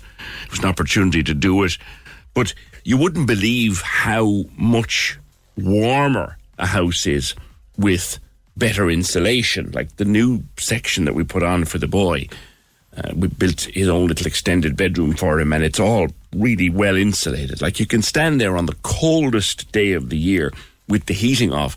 You can practically stand there in your in your short sleeves. It's it's so well well insulated, and they've had these grants there for people since since 2011. You can get a grant to insulate your attic, and you can get a grant to insulate your your cavity walls. And they had a big take up on it uh, at one point, like back in 2011. There was nearly 42,000 people got the grant for their cavity wall, and there was over 51,000 people got grant for their attic insulation. But that has now fallen off a cliff. Nobody, very, well, very few people are applying for it now. That was way, way, way down last year. Cavity walls only just under 5,000 people, and only just over 6,000 got the attic insulation grant. And the various reasons, the paperwork is a nightmare. Uh, it doesn't cover the cost completely. Uh, they do want us to retrofit our homes. But what's putting people off retrofitting, and anytime it comes up here on the program, I saw a man who did a spreadsheet and he had gone through this was a man who could afford it. So he could afford to fully retrofit an old house. And he got everything done. And as he said, and he was very honest about it, he said, Look, cash isn't a problem. I've got money. But he applied for everything and he got the whole lot back in grants. And he was still about 30 grand short. Retrofitting is going to cost people an awful lot of money. And that's why they're not doing it. That's why people are, are, are afraid to do it. Also, in the next hour, um, what is this prime energy? Has anybody tasted this? Is it just like any one of the other things like Monster or Red Bull or any one of those other ones. The world has gone demented for an energy drink called Prime. Look around social media, you'll find bottles of this stuff changing hands for a hundred quid. A hundred quid for a bottle of pop. They're going mad for it. Cork children are looking to pay 10, 12, 15 quid a bottle for what's basically an energy drink. It's trading online you get it on eBay. It's, it's, it's, the place has gone absolutely crackers. Also, your Revolut, how you work your Revolut is going to change uh, very, very soon. In fact, I got the email yesterday. So too did pretty much everyone else who's a Revolut customer. And I'm going to need to get this explained to me because I'm a bit thick when it comes to bank stuff. I love my Revolut. I love to pay for my coffee and my pint or whatever you have yourself with Revolut. Uh, but Revolut is Lithuanian. Uh, it's going to become Irish. They're going to start introducing Irish IBANs, which is going to make Revolut a lot easier to use for your wages and your direct debits and your bill pays and all that. I'll catch up with Charlie Weston of the Irish Independent to tell us why that's happening and how it might work and how quickly it will work. I got the email yesterday from Revolut telling me that I will get an Irish IBAN in the next couple of months and that my Lithuanian IBAN will then expire two months after that. And I said, my Lithuanian IBAN? I had no idea that I had a Lithuanian IBAN or that I didn't even need an Irish IBAN. I just used my Revolut to pay for whatever I'm paying for or to send someone a couple of quid to pay for something. We'll explore that with Charlie Weston and plenty more in the next hour. On buses, you can often see three 208s on Patrick Street and two of them on the other side. It's the most provisioned bus service in Cork, the best provided bus service. If you want to know about the difficulty of using buses, talk about the 203. Compared to the amount of people using it, there are very few buses based on that route. Thank you. The Cork Diary. On Cork's 96 FM. Cork Diary is a free service. So if you're a community group, a not for profit organisation, or you have a fundraising event you would like mentioned, let us know and we'll tell Cork all about it. Email the details to corkdiary at 96fm.ie. The Cork Diary. With corksimon.ie. Because everyone who calls Cork home should have one. Cork's 96 FM. The lines are live. Hello. Join the conversation. Call 0818 96 96 96. Text or WhatsApp 083 396 96 96. Email opinion at 96fm.ie. This is the Opinion Line with PJ Coogan. Cork's 96 FM. Okay, so if you use your Revolut and you become as fond of it as many, many people are, because you can do all sorts with it, and you can send someone 20 quid and you can split the price of dinner with it, or you can pay for bigger things or get bigger things sent to you and use it for all sorts. It's very, very popular. But did you know up to the other day, for example, that you had a Lithuanian IBAN number with your Revolut? Now that's all going to change, and I'll be talking. I'm talking to Charlie Weston, who's personal finance editor of the Irish Independent. Uh, broke the story in the last couple of days, Charlie. Before I get to that, though, there's a couple of new financial stories have come out in the last half an hour. Uh, Ulster Bank closing all branches by March 31st. Good morning. Good morning, PJ. Yeah, the the shutdown of Ulster Bank is picking up pace. I suppose you could say they're they've 63 branches left, and they're saying, look, they'll cease all transactions in those on March the 31st, and those branches were permanently closed on April the 21st. Uh, so you won't be able to lodge cash, or get a check, lodge a check, uh, or you won't be able to withdraw money from an Ulster Bank ATM. Uh, you'll also no longer be able to use the post office to do your Ulster Bank uh, banking services, and and and you know the, so um, it's it's also saying that if you if you have a current account or a deposit account that's uh, past its six months notice period, you're now queued for closure and uh, that in, that in, excludes vulnerable customers. But uh, if it's queued for closure, you'll get 30 days notice, and when that's up, then they'll freeze it. So, you know, uh, we're, we're entered the last chance saloon here. It seems, yeah. PJ. They've they've had a very extensive advertising campaign now running for many months for people to to, to get get their skates on and and move. And they have they been helping them with that move? Well, that's what they're supposed to designed to do. They're not doing any new business. They're not selling credit cards. They're not selling mortgages. So if you've if you're a person who finds all this difficult, go into a branch of Ulster Bank, anyone that you can find that's still open, and get them to help them to do it for you. I mean, because as I say, they ain't doing anything else. So yeah. they are trying to help people. There are vulnerable people, older people, people with you know uh, financial literacy issues. Uh, you know, uh, I suppose you're not just comfortable with digital banking. Yeah. And look at it. And even if you're uh, you know savvy and brilliant at online banking, much of this has to be done manually anyway. You have to kind of get on to your uh, payment provider, whether your pension provider or your who pays your the person who pays your people who pay your salary. Tell them, uh, you know, switch your bank, get a new bank account. T- tell your, your your your your your people who pay your your money to you to, about it, and then get all the direct debits transferred over, which usually includes writing to them, telling them what your new IBAN is and your new account number is and set a date for when you want this done. So you have to do it yourself, really. Yeah. So, there, you know, there's a lot of heavy lifting involved. Age, there's quite a lot of heavy uh, lifting involved. That's a good way of putting it, PJ. Yeah, you know, we, we may have entered the, the, the era of digital banking, but as far as the mainstream banks are concerned, it's uh, we're still operating with paper, unfortunately. So uh, it is it, it's a messy one, and, and there will be people who, who just won't want to do it, kind of holdouts, if you like. Most people, according to a survey out for, that was conducted by the Banking and Payments Federation, most people have got around to uh, opening a new account. Now, they might have not have closed off the old Ulster or KBC bank account yet, just in case something goes wrong. But most people have got around to opening a new account and they've transferred the business. But there's still about 13% of people who haven't. Mm. Um, they'll be the difficult ones now uh, at this stage because yeah. they, they're the people who have problems doing this. Yeah. And all, all other news coming out this morning, Charlie, from Bank of Ireland an increase in mortgage rates, fixed rates, eh, as well as everything else. That's right. Yeah, no, a little bit of good news on that one. They're increasing their deposit rates as well, but uh, generally bad news for first-time buyers because their fixed rates are going to go up by 0.75 percentage points. That's hefty. Uh, which it is hefty. It'll add 125 euros to monthly repayments on, say, a 300,000 euro mortgage, which you know in in urban areas you'd need a mortgage that big probably.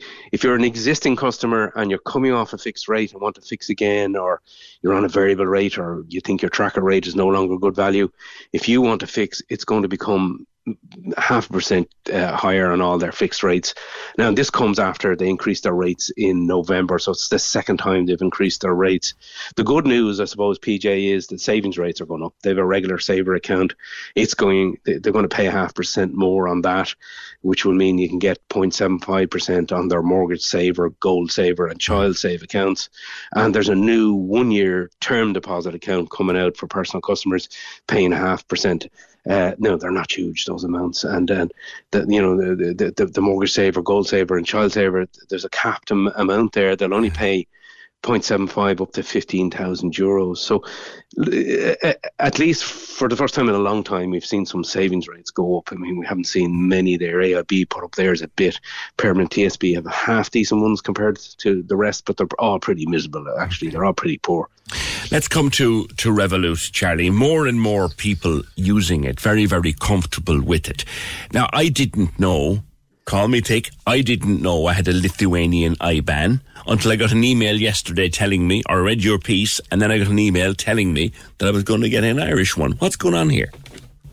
Yeah, I mean, Revolut is is is, got a it's it's got a banking license from Lithuania, and it's it's covered, you know, across Europe. The European Central Bank will be overseeing what it does, and it comes into a market like this and in Britain with that Lithuanian banking license. That's where it's regulated from, but.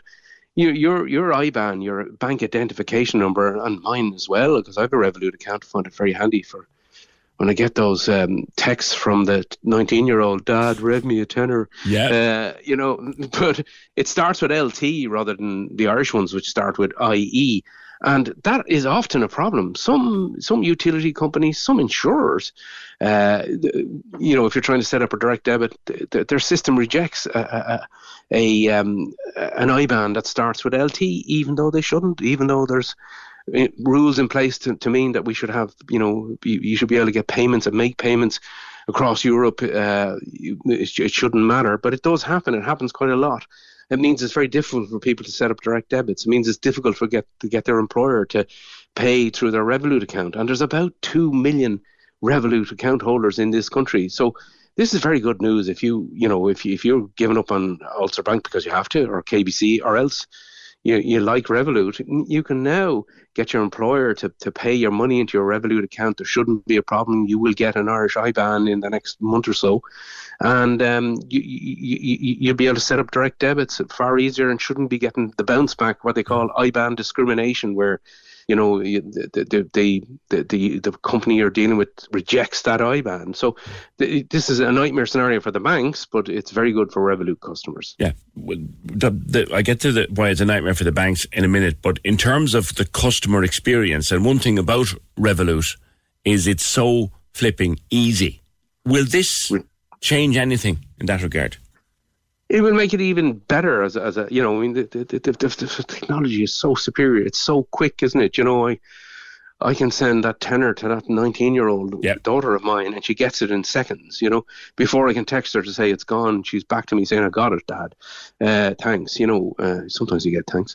But anyway um, but you know it, it and it's just an easy app to use. It's a money app and it's very it's very easy to use you can save in it there's this vaults thing yeah. um, it tells you what your spending is. Uh, it, it, it's widely accepted. Um, I was in Iceland for a few days uh, last year, and my AIB credit card was being rejected all the time because it wasn't a European currency. But Revolut payments were no problem, you know, no problem whatsoever. I just put money into the Revolut account and, and, and it got it through that way. So, you know, I, I, I it, it, it will make that experience even better for people. It'll, it'll mean they offer a wider service. Now, the downside is you don't get a credit card, you don't get a mortgage yet from Revolut, Mm. so it's not a full banking service. You can't get to talk to anyone; they don't have branches, you know.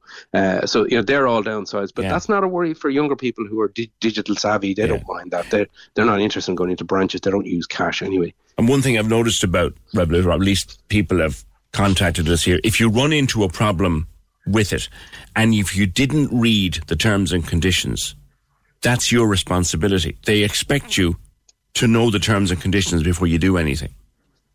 They do, and you know the, the other problem uh, uh, that's that's certainly an issue, and there's another big problem where people get their accounts frozen sometimes because there's a suspicion of of uh, some sort of uh, fraudulent activity on their account, and they may be entirely innocent of this.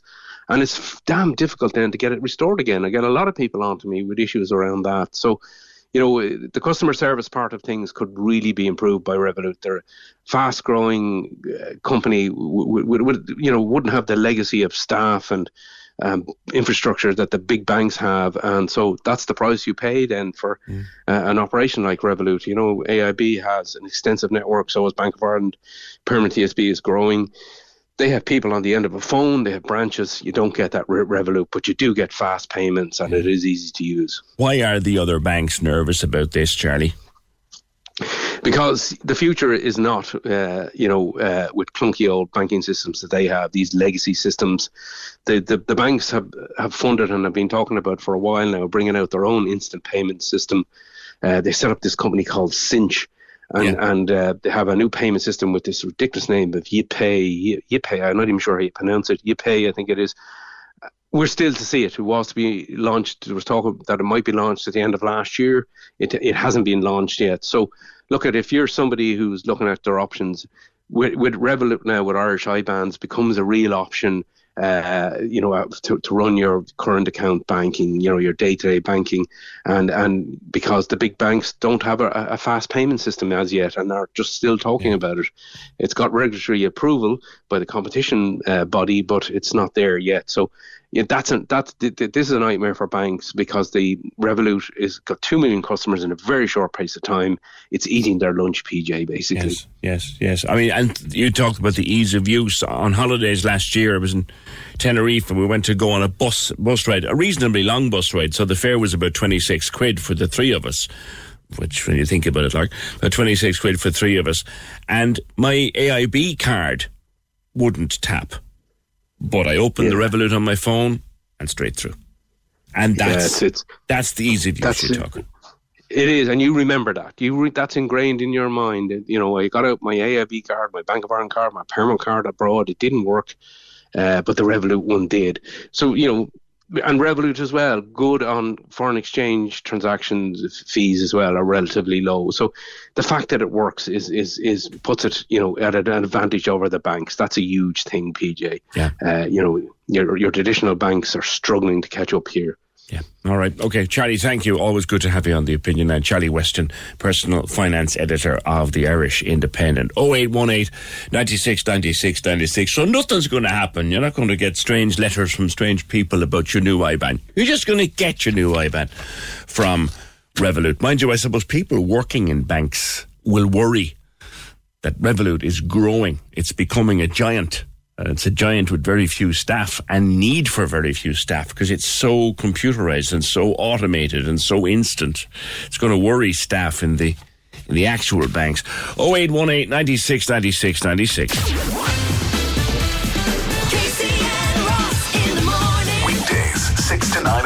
on Cork's 96 FM. This guy was amazing. This guy from Croatia, and he was he's actually one of the best salesmen I've ever spoken to my entire life. And was it because he was so nice? Nice, informative.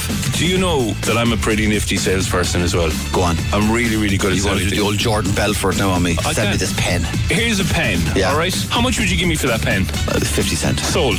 There you go. Thank you very much. Wow. Casey and Ross in the morning. You can now order your 231 electric Skoda Enyaq from Noel DC Cars. Skoda Sales Dealer of the Year. Exclusively Skoda in the city. Cork's 96 FM. Join the conversation.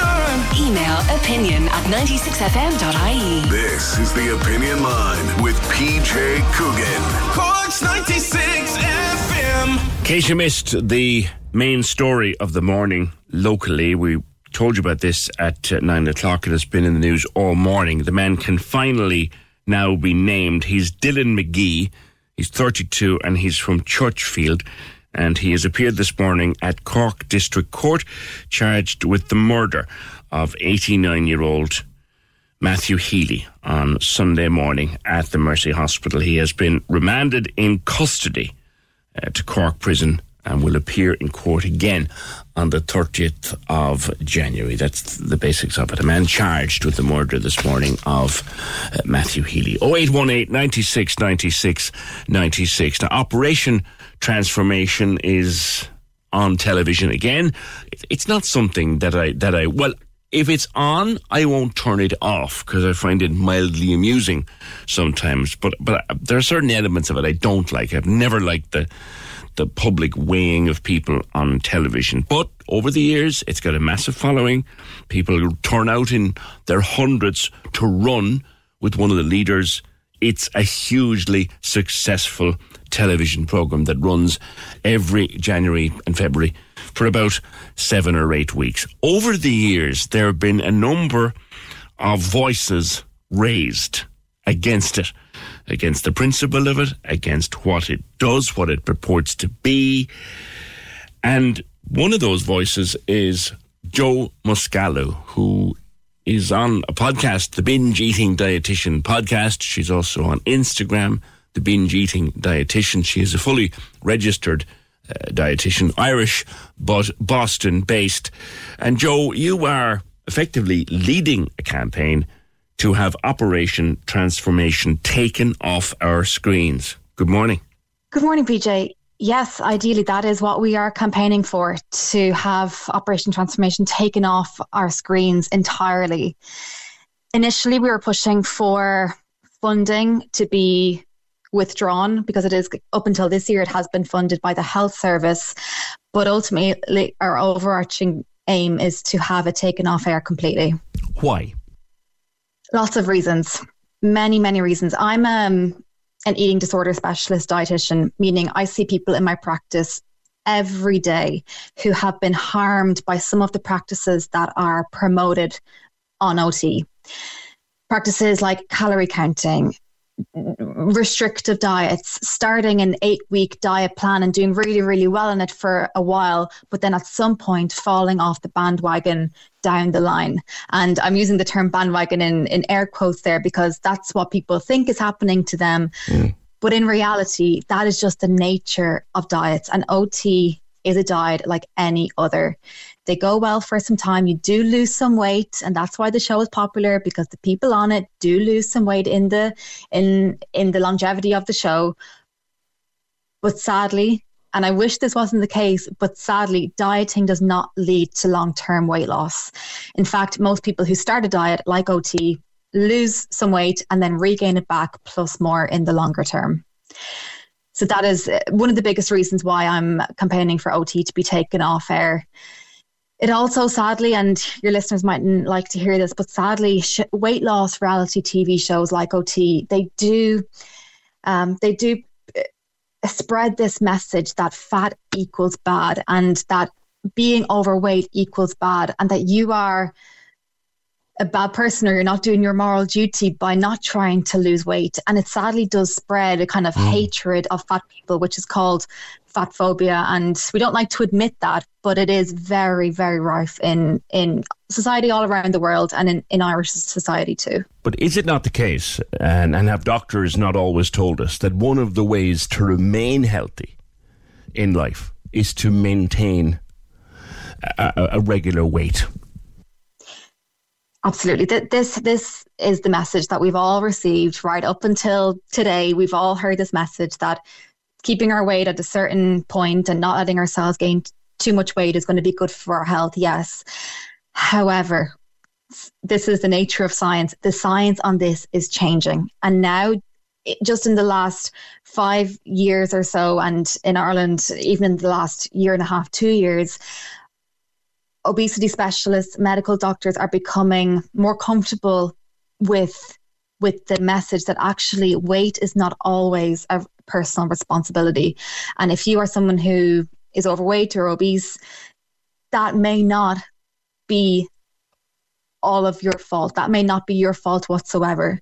And this is the this is the, the, the the thing that's changed here a lot. Since OT started in 2008, the science has changed a lot, but the show has not kept up with the science. Yeah. Is, is it not the case, though, Joe, that if you are uh, overweight, and I use that term in, in quotes, it's not good for your heart, it's not good for your circulation, it, it's not good for your health to be carrying too much weight about? Or, or is that something that, that we think differently about now?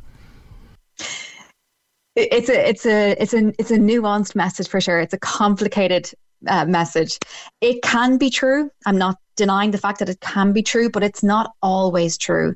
And losing weight isn't going to be appropriate. It's not going to improve your health in many cases. It is a myth that weight loss always equals better health, either better heart health or or better global health. It's not always the case. Okay. Why do you think that Operation Transformation is as popular as it is then? Oh, it's it's it's so clear. It shows that transformation. Like it's it's it's in the title. We all love to see a transformation, whether that's a, a house been taken from you know a, a total fixer upper to the most beautiful glam house that you'd be just dying to live in.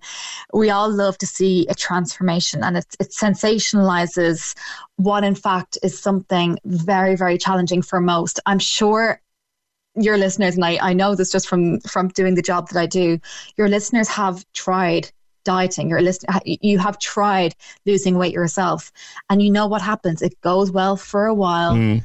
And that's the bit that OT are capitalizing on is the bit of when it's going really well. You don't see the hardship behind it. Now, now, I have spoken to people about weight loss many times on the opinion line, Joe, and what they've said is yes, the first six to seven to eight weeks, you're going to lose weight. But then the choice is yours. Do you maintain this new lifestyle? and continue with the exercise and continue with the proper eating, or do you go back to the way you were? Because if you go back to the way you were, well, you're going to go back to the way you were. So it's a lifestyle change rather than just eating differently. Again, am I right? Am I wrong? Yeah, I think that that brings up a really good point. O- OT does have some really positive elements to it. The the community factor, getting getting getting active, getting your family involved in cooking homemade meals, eating more fruit and veg. Even these things are all usually actually really really good practices that I promote all the time too.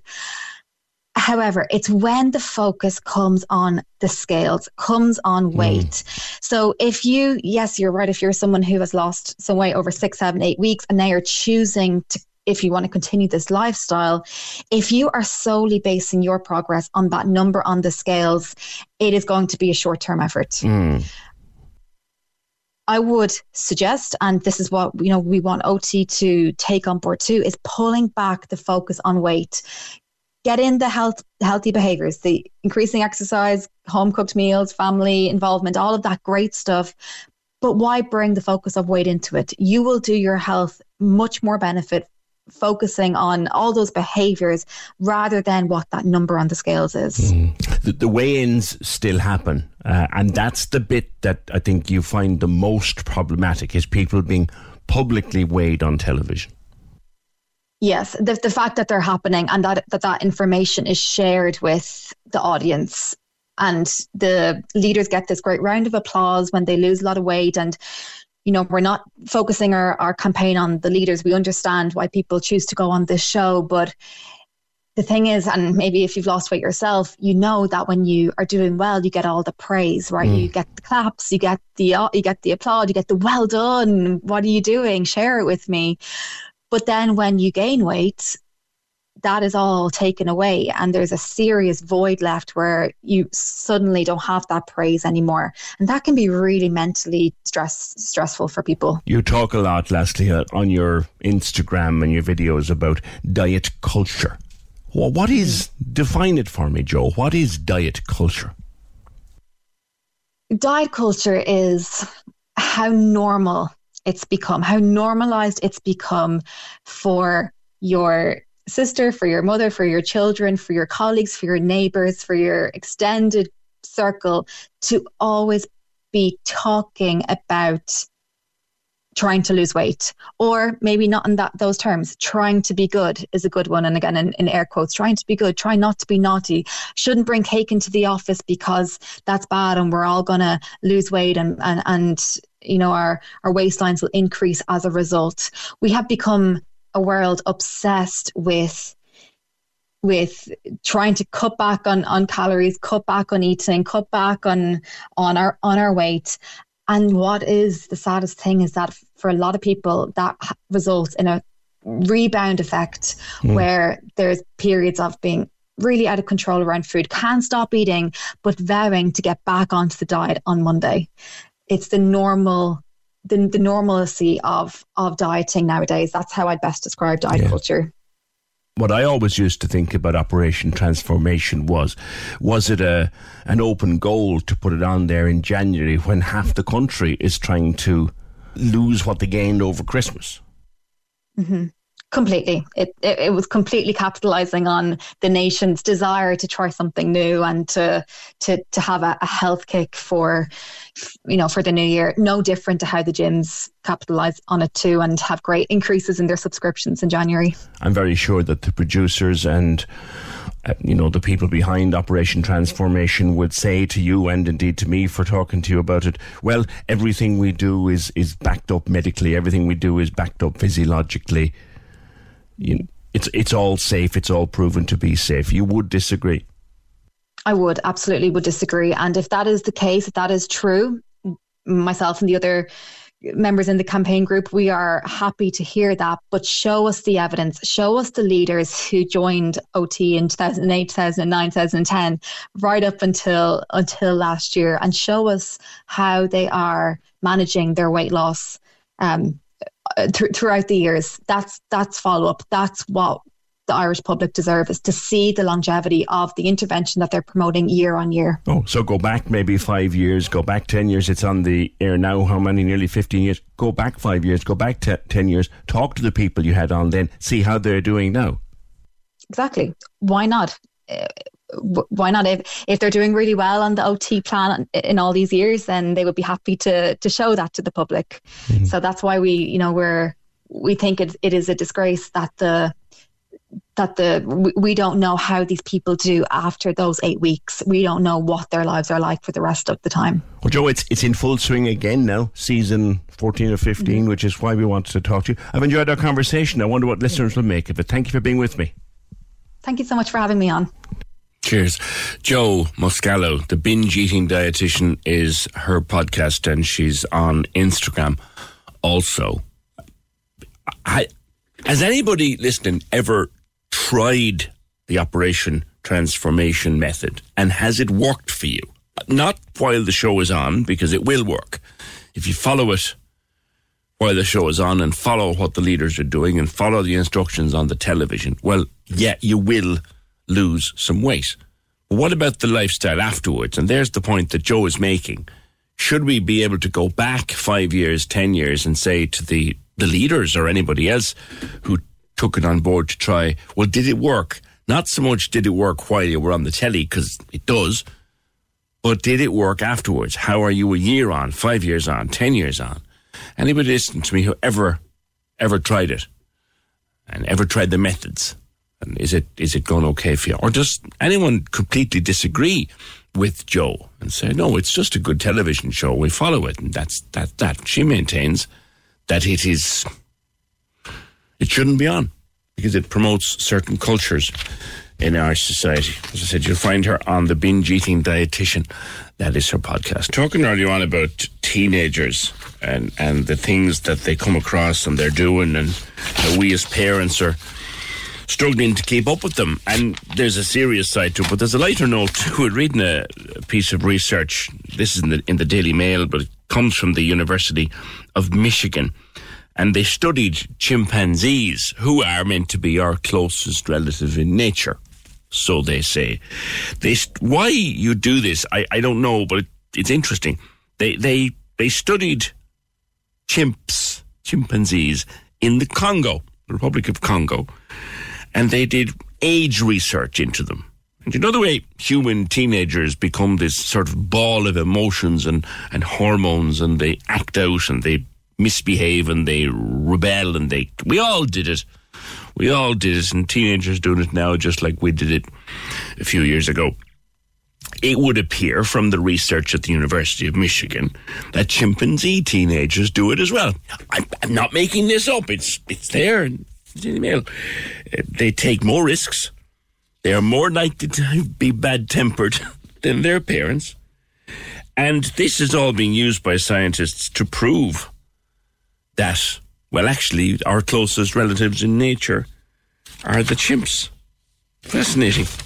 They actually studied chimpanzee teenage behavior to see are we really cousins? And actually, it seems like we are. Just thought I'd throw that in there for what it's worth. So, chimpanzee teenagers are every bit as bold as our teenagers. 0818 96 96 96 couple of different views coming in on Operation Transformation and on Joe's belief, her firm belief as a registered dietitian, Boston based but Irish, her firm belief that it should be cancelled completely, that it is not, it not a good model or not a good plan to be setting out for people on television. Join the conversation. Text or WhatsApp 083 396 96 96. This is the Opinion Line with PJ Coogan. Corks 96 FM. FM. Hi, I am a pharmacist, and I'd love to know what situations your speaker thinks, this being Joe, your speaker thinks weight loss will not benefit one's health. I'm disappointed a statement like that is not challenged. Can we get some examples? If you're overweight, your heart has to work extra hard to pump blood through your body. The harder your heart pumps, the higher your blood pressure. It benefits everyone. Well, what I did say, if I remember correctly, was I said, Are we not always being told that to be doing the best for our heart and doing the best for our blood pressure and all of that, we need to maintain a healthy weight? So, Joe's belief is that the science is changing on that. She, she's at the forefront as a registered dietitian. So, if you if you'd like to take it further and take a call, then I'd love to hear from you. I think it does make people think unhealthily about weight, even if they don't intend to. It even makes me think of losing weight and thinking about unhealthy ways of doing it before I just walk. Do you know who has a very healthy attitude to problem weight, the way it's handled, is Dr. Oz.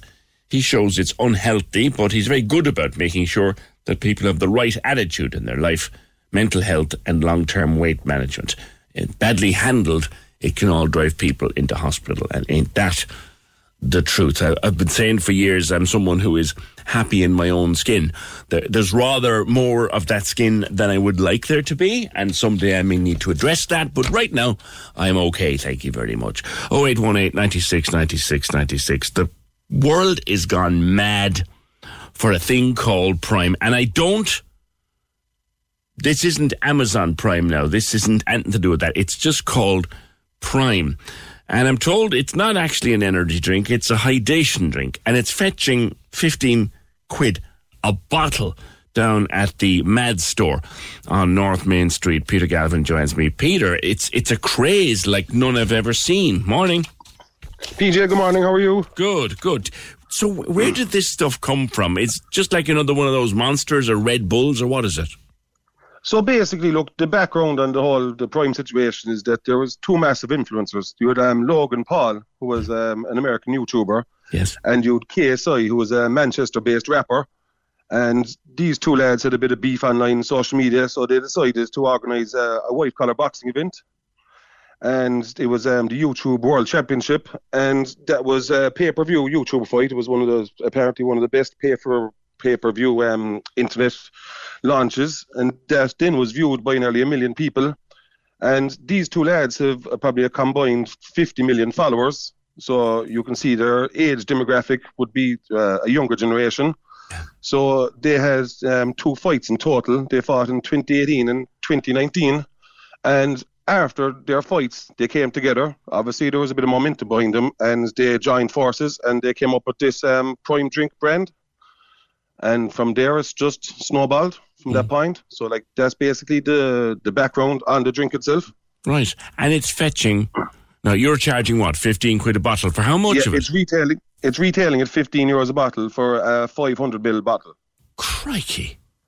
So yeah, it is a it will be kind of on the upper scale of things, but again, it's down to the simple equation of um, supply and demand.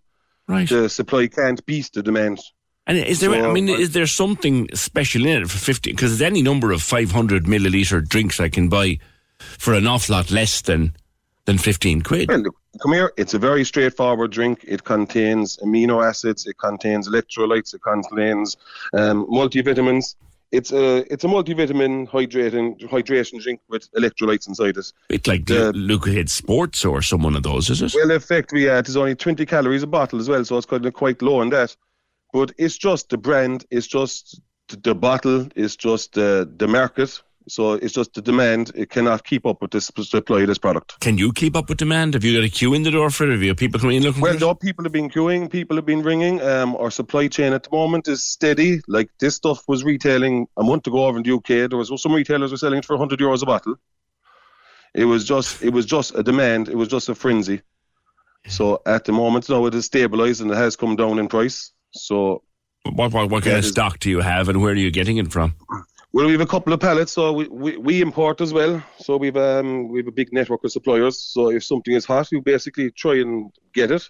Yeah. So um we have got it in. So what we have heard is that there's actually no problem producing the product. The greatest challenge the product has, and this reflects the price of the product, is the packaging of the product, the labeling of the product, the bottles of the product, and also the freight. Some of it has been flown in from the United States, so you can imagine the, um, The freight the, the carriage on that. Yeah. Yeah. So like when stuff is coming in by sea, obviously it's significantly cheaper. But when you're talking about air freight, that puts massive costs onto a product. And it's not being made here. Or is it? Is it being made in the UK?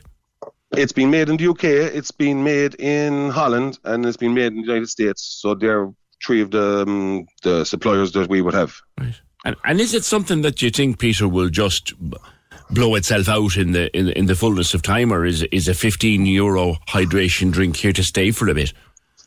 Well, it's definitely here to stay for a bit because it's, it is again the supply is the greatest issue, mm-hmm. and obviously everyone wants it. All the retailers want it, so obviously the orders are coming in thick and fast, and they just cannot keep up with the packaging with the bottles. That is the greatest challenge they have. Wow. So basically, as as fast as it's being produced, they can't produce it fast enough. The cynic in me says the only person making money out of Prime is Logan Paul and his pal. Well, 110%, but like uh, there's o- there's another a lot of people along the lines, you know what I mean? And it's like that when the demand has come up, the suppliers they just crank up their price. Yeah. It, it can be like a stock market, PJ. Have you tried it yourself? I have tried a bottle of it. It's it's actually quite refreshing. Do you know what I mean? Is it nice? No. is it sweet? It's What- nice. It, it it's sweet. It's very nice. Yeah, It is like a, a, a, a tasted water for all the world. There's coconut water inside it as well, so there's a lovely, lovely taste of it. Right, right. And But do people come back for more, or are they just taking one bottle or two bottles? Or? You've got very different clientele in. Some of them are coming back for more. Some of them are just quite happy to have the bottle. So what they'll do is they'll drink the contents of the bottle and then they'll fill up the bottle of water and they're- they'll just have the bottle in their hand. It's just the thing to have oh, at this moment in time for that demographic. the bottle. Yes, that's the that is the secret of it. So that, that that's what the demand is. So it's just like an accessory. You know, over the years, there's always something is in fashion. There's always Yeah. something which is hot at that moment in time. And at this moment, at that time, uh, as I say, it is prime time. So that's the the long and the short of it, really. All right, Peter. Thank you. Like you, you, you can see online there, people are selling bottles, an empty bottle for ten euro. An empty bottle, I know. And then they're selling and the kids are selling them in school for 10 euros. There was a child in to me yesterday saying that he, there was a kid in his school selling a sip of it for 10 euros. So he was a great entrepreneur. selling an empty bottle for 10 quid. Mind you, Peter, you're old enough and, as I am to remember the time that a guy stood on the Late Late Show and said he was going to become a millionaire through selling bottles of water. That's a fact, yeah. That is the true story, and everyone laughed at him too. That was the man behind Bally, Ballygowan, I think, and, and people laughed at him. And now here we are selling empty bottles for a tenner. Yeah, yeah. But then I seen there online then people as well, they're making lamps out of them and they're kind of retrofitting the bottles into other objects. So, like, it's it's just a hot thing at this moment in time. Yeah. Wait, wait Amazon come looking for their slice. Oh, no, they always, they'll be always out, yeah, the big fish. All right, listen. How, how are things going for you inside there? At that very unique store, the big green man still up in the front of it. He was, he's after retiring now again until next Halloween, so he'll probably be back again next October, I suppose. so, um, business is good. Look, there's uh, challenges every day in every business, but look, all you can do is put your head down and just keep going. Good, good. All right, Peter Galvin from the Mad store on North Main Street, and fifteen quid for a bottle of this prime stuff, and they're they're selling the empty bottles for a tenner. Like that's uh, entrepreneurship, if ever I heard it. Live free in 23. Listen and win. Oh my god! Yeah! A year to remember. Spending money, money. We'll cut the cost of living for one loyal listener. With the ultimate live free grand prize. Win a holiday, Free fuel. supermarket shopping, Computers and electrical. concert tickets, Fashion and beauty. free food. And a credit union account with cash. Spending money, money. Listen to Casey and Ross in the morning and all day long. For your chance to text or WhatsApp in to win. win. win. Live free in 23. With Cork Credit Unions. Here for you always. Only on Cork's 96 FM. That's it for today. The program edited by Emer O'Hay, produced and researched by Fergal Barry. Thank you for joining the conversation in any way that you did. And it all starts again tomorrow morning, just after nine. Even when we're on a budget, we still deserve nice things. Quince is a place to scoop up stunning high-end goods for 50 to 80% less than similar brands. They have buttery soft cashmere sweaters starting at $50, luxurious Italian leather bags, and so much more. Plus, Quince only works with factories that use safe, ethical, and responsible manufacturing. Get the high-end goods you'll love without the high price tag with Quince. Go to quince.com slash style for free shipping and 365-day returns.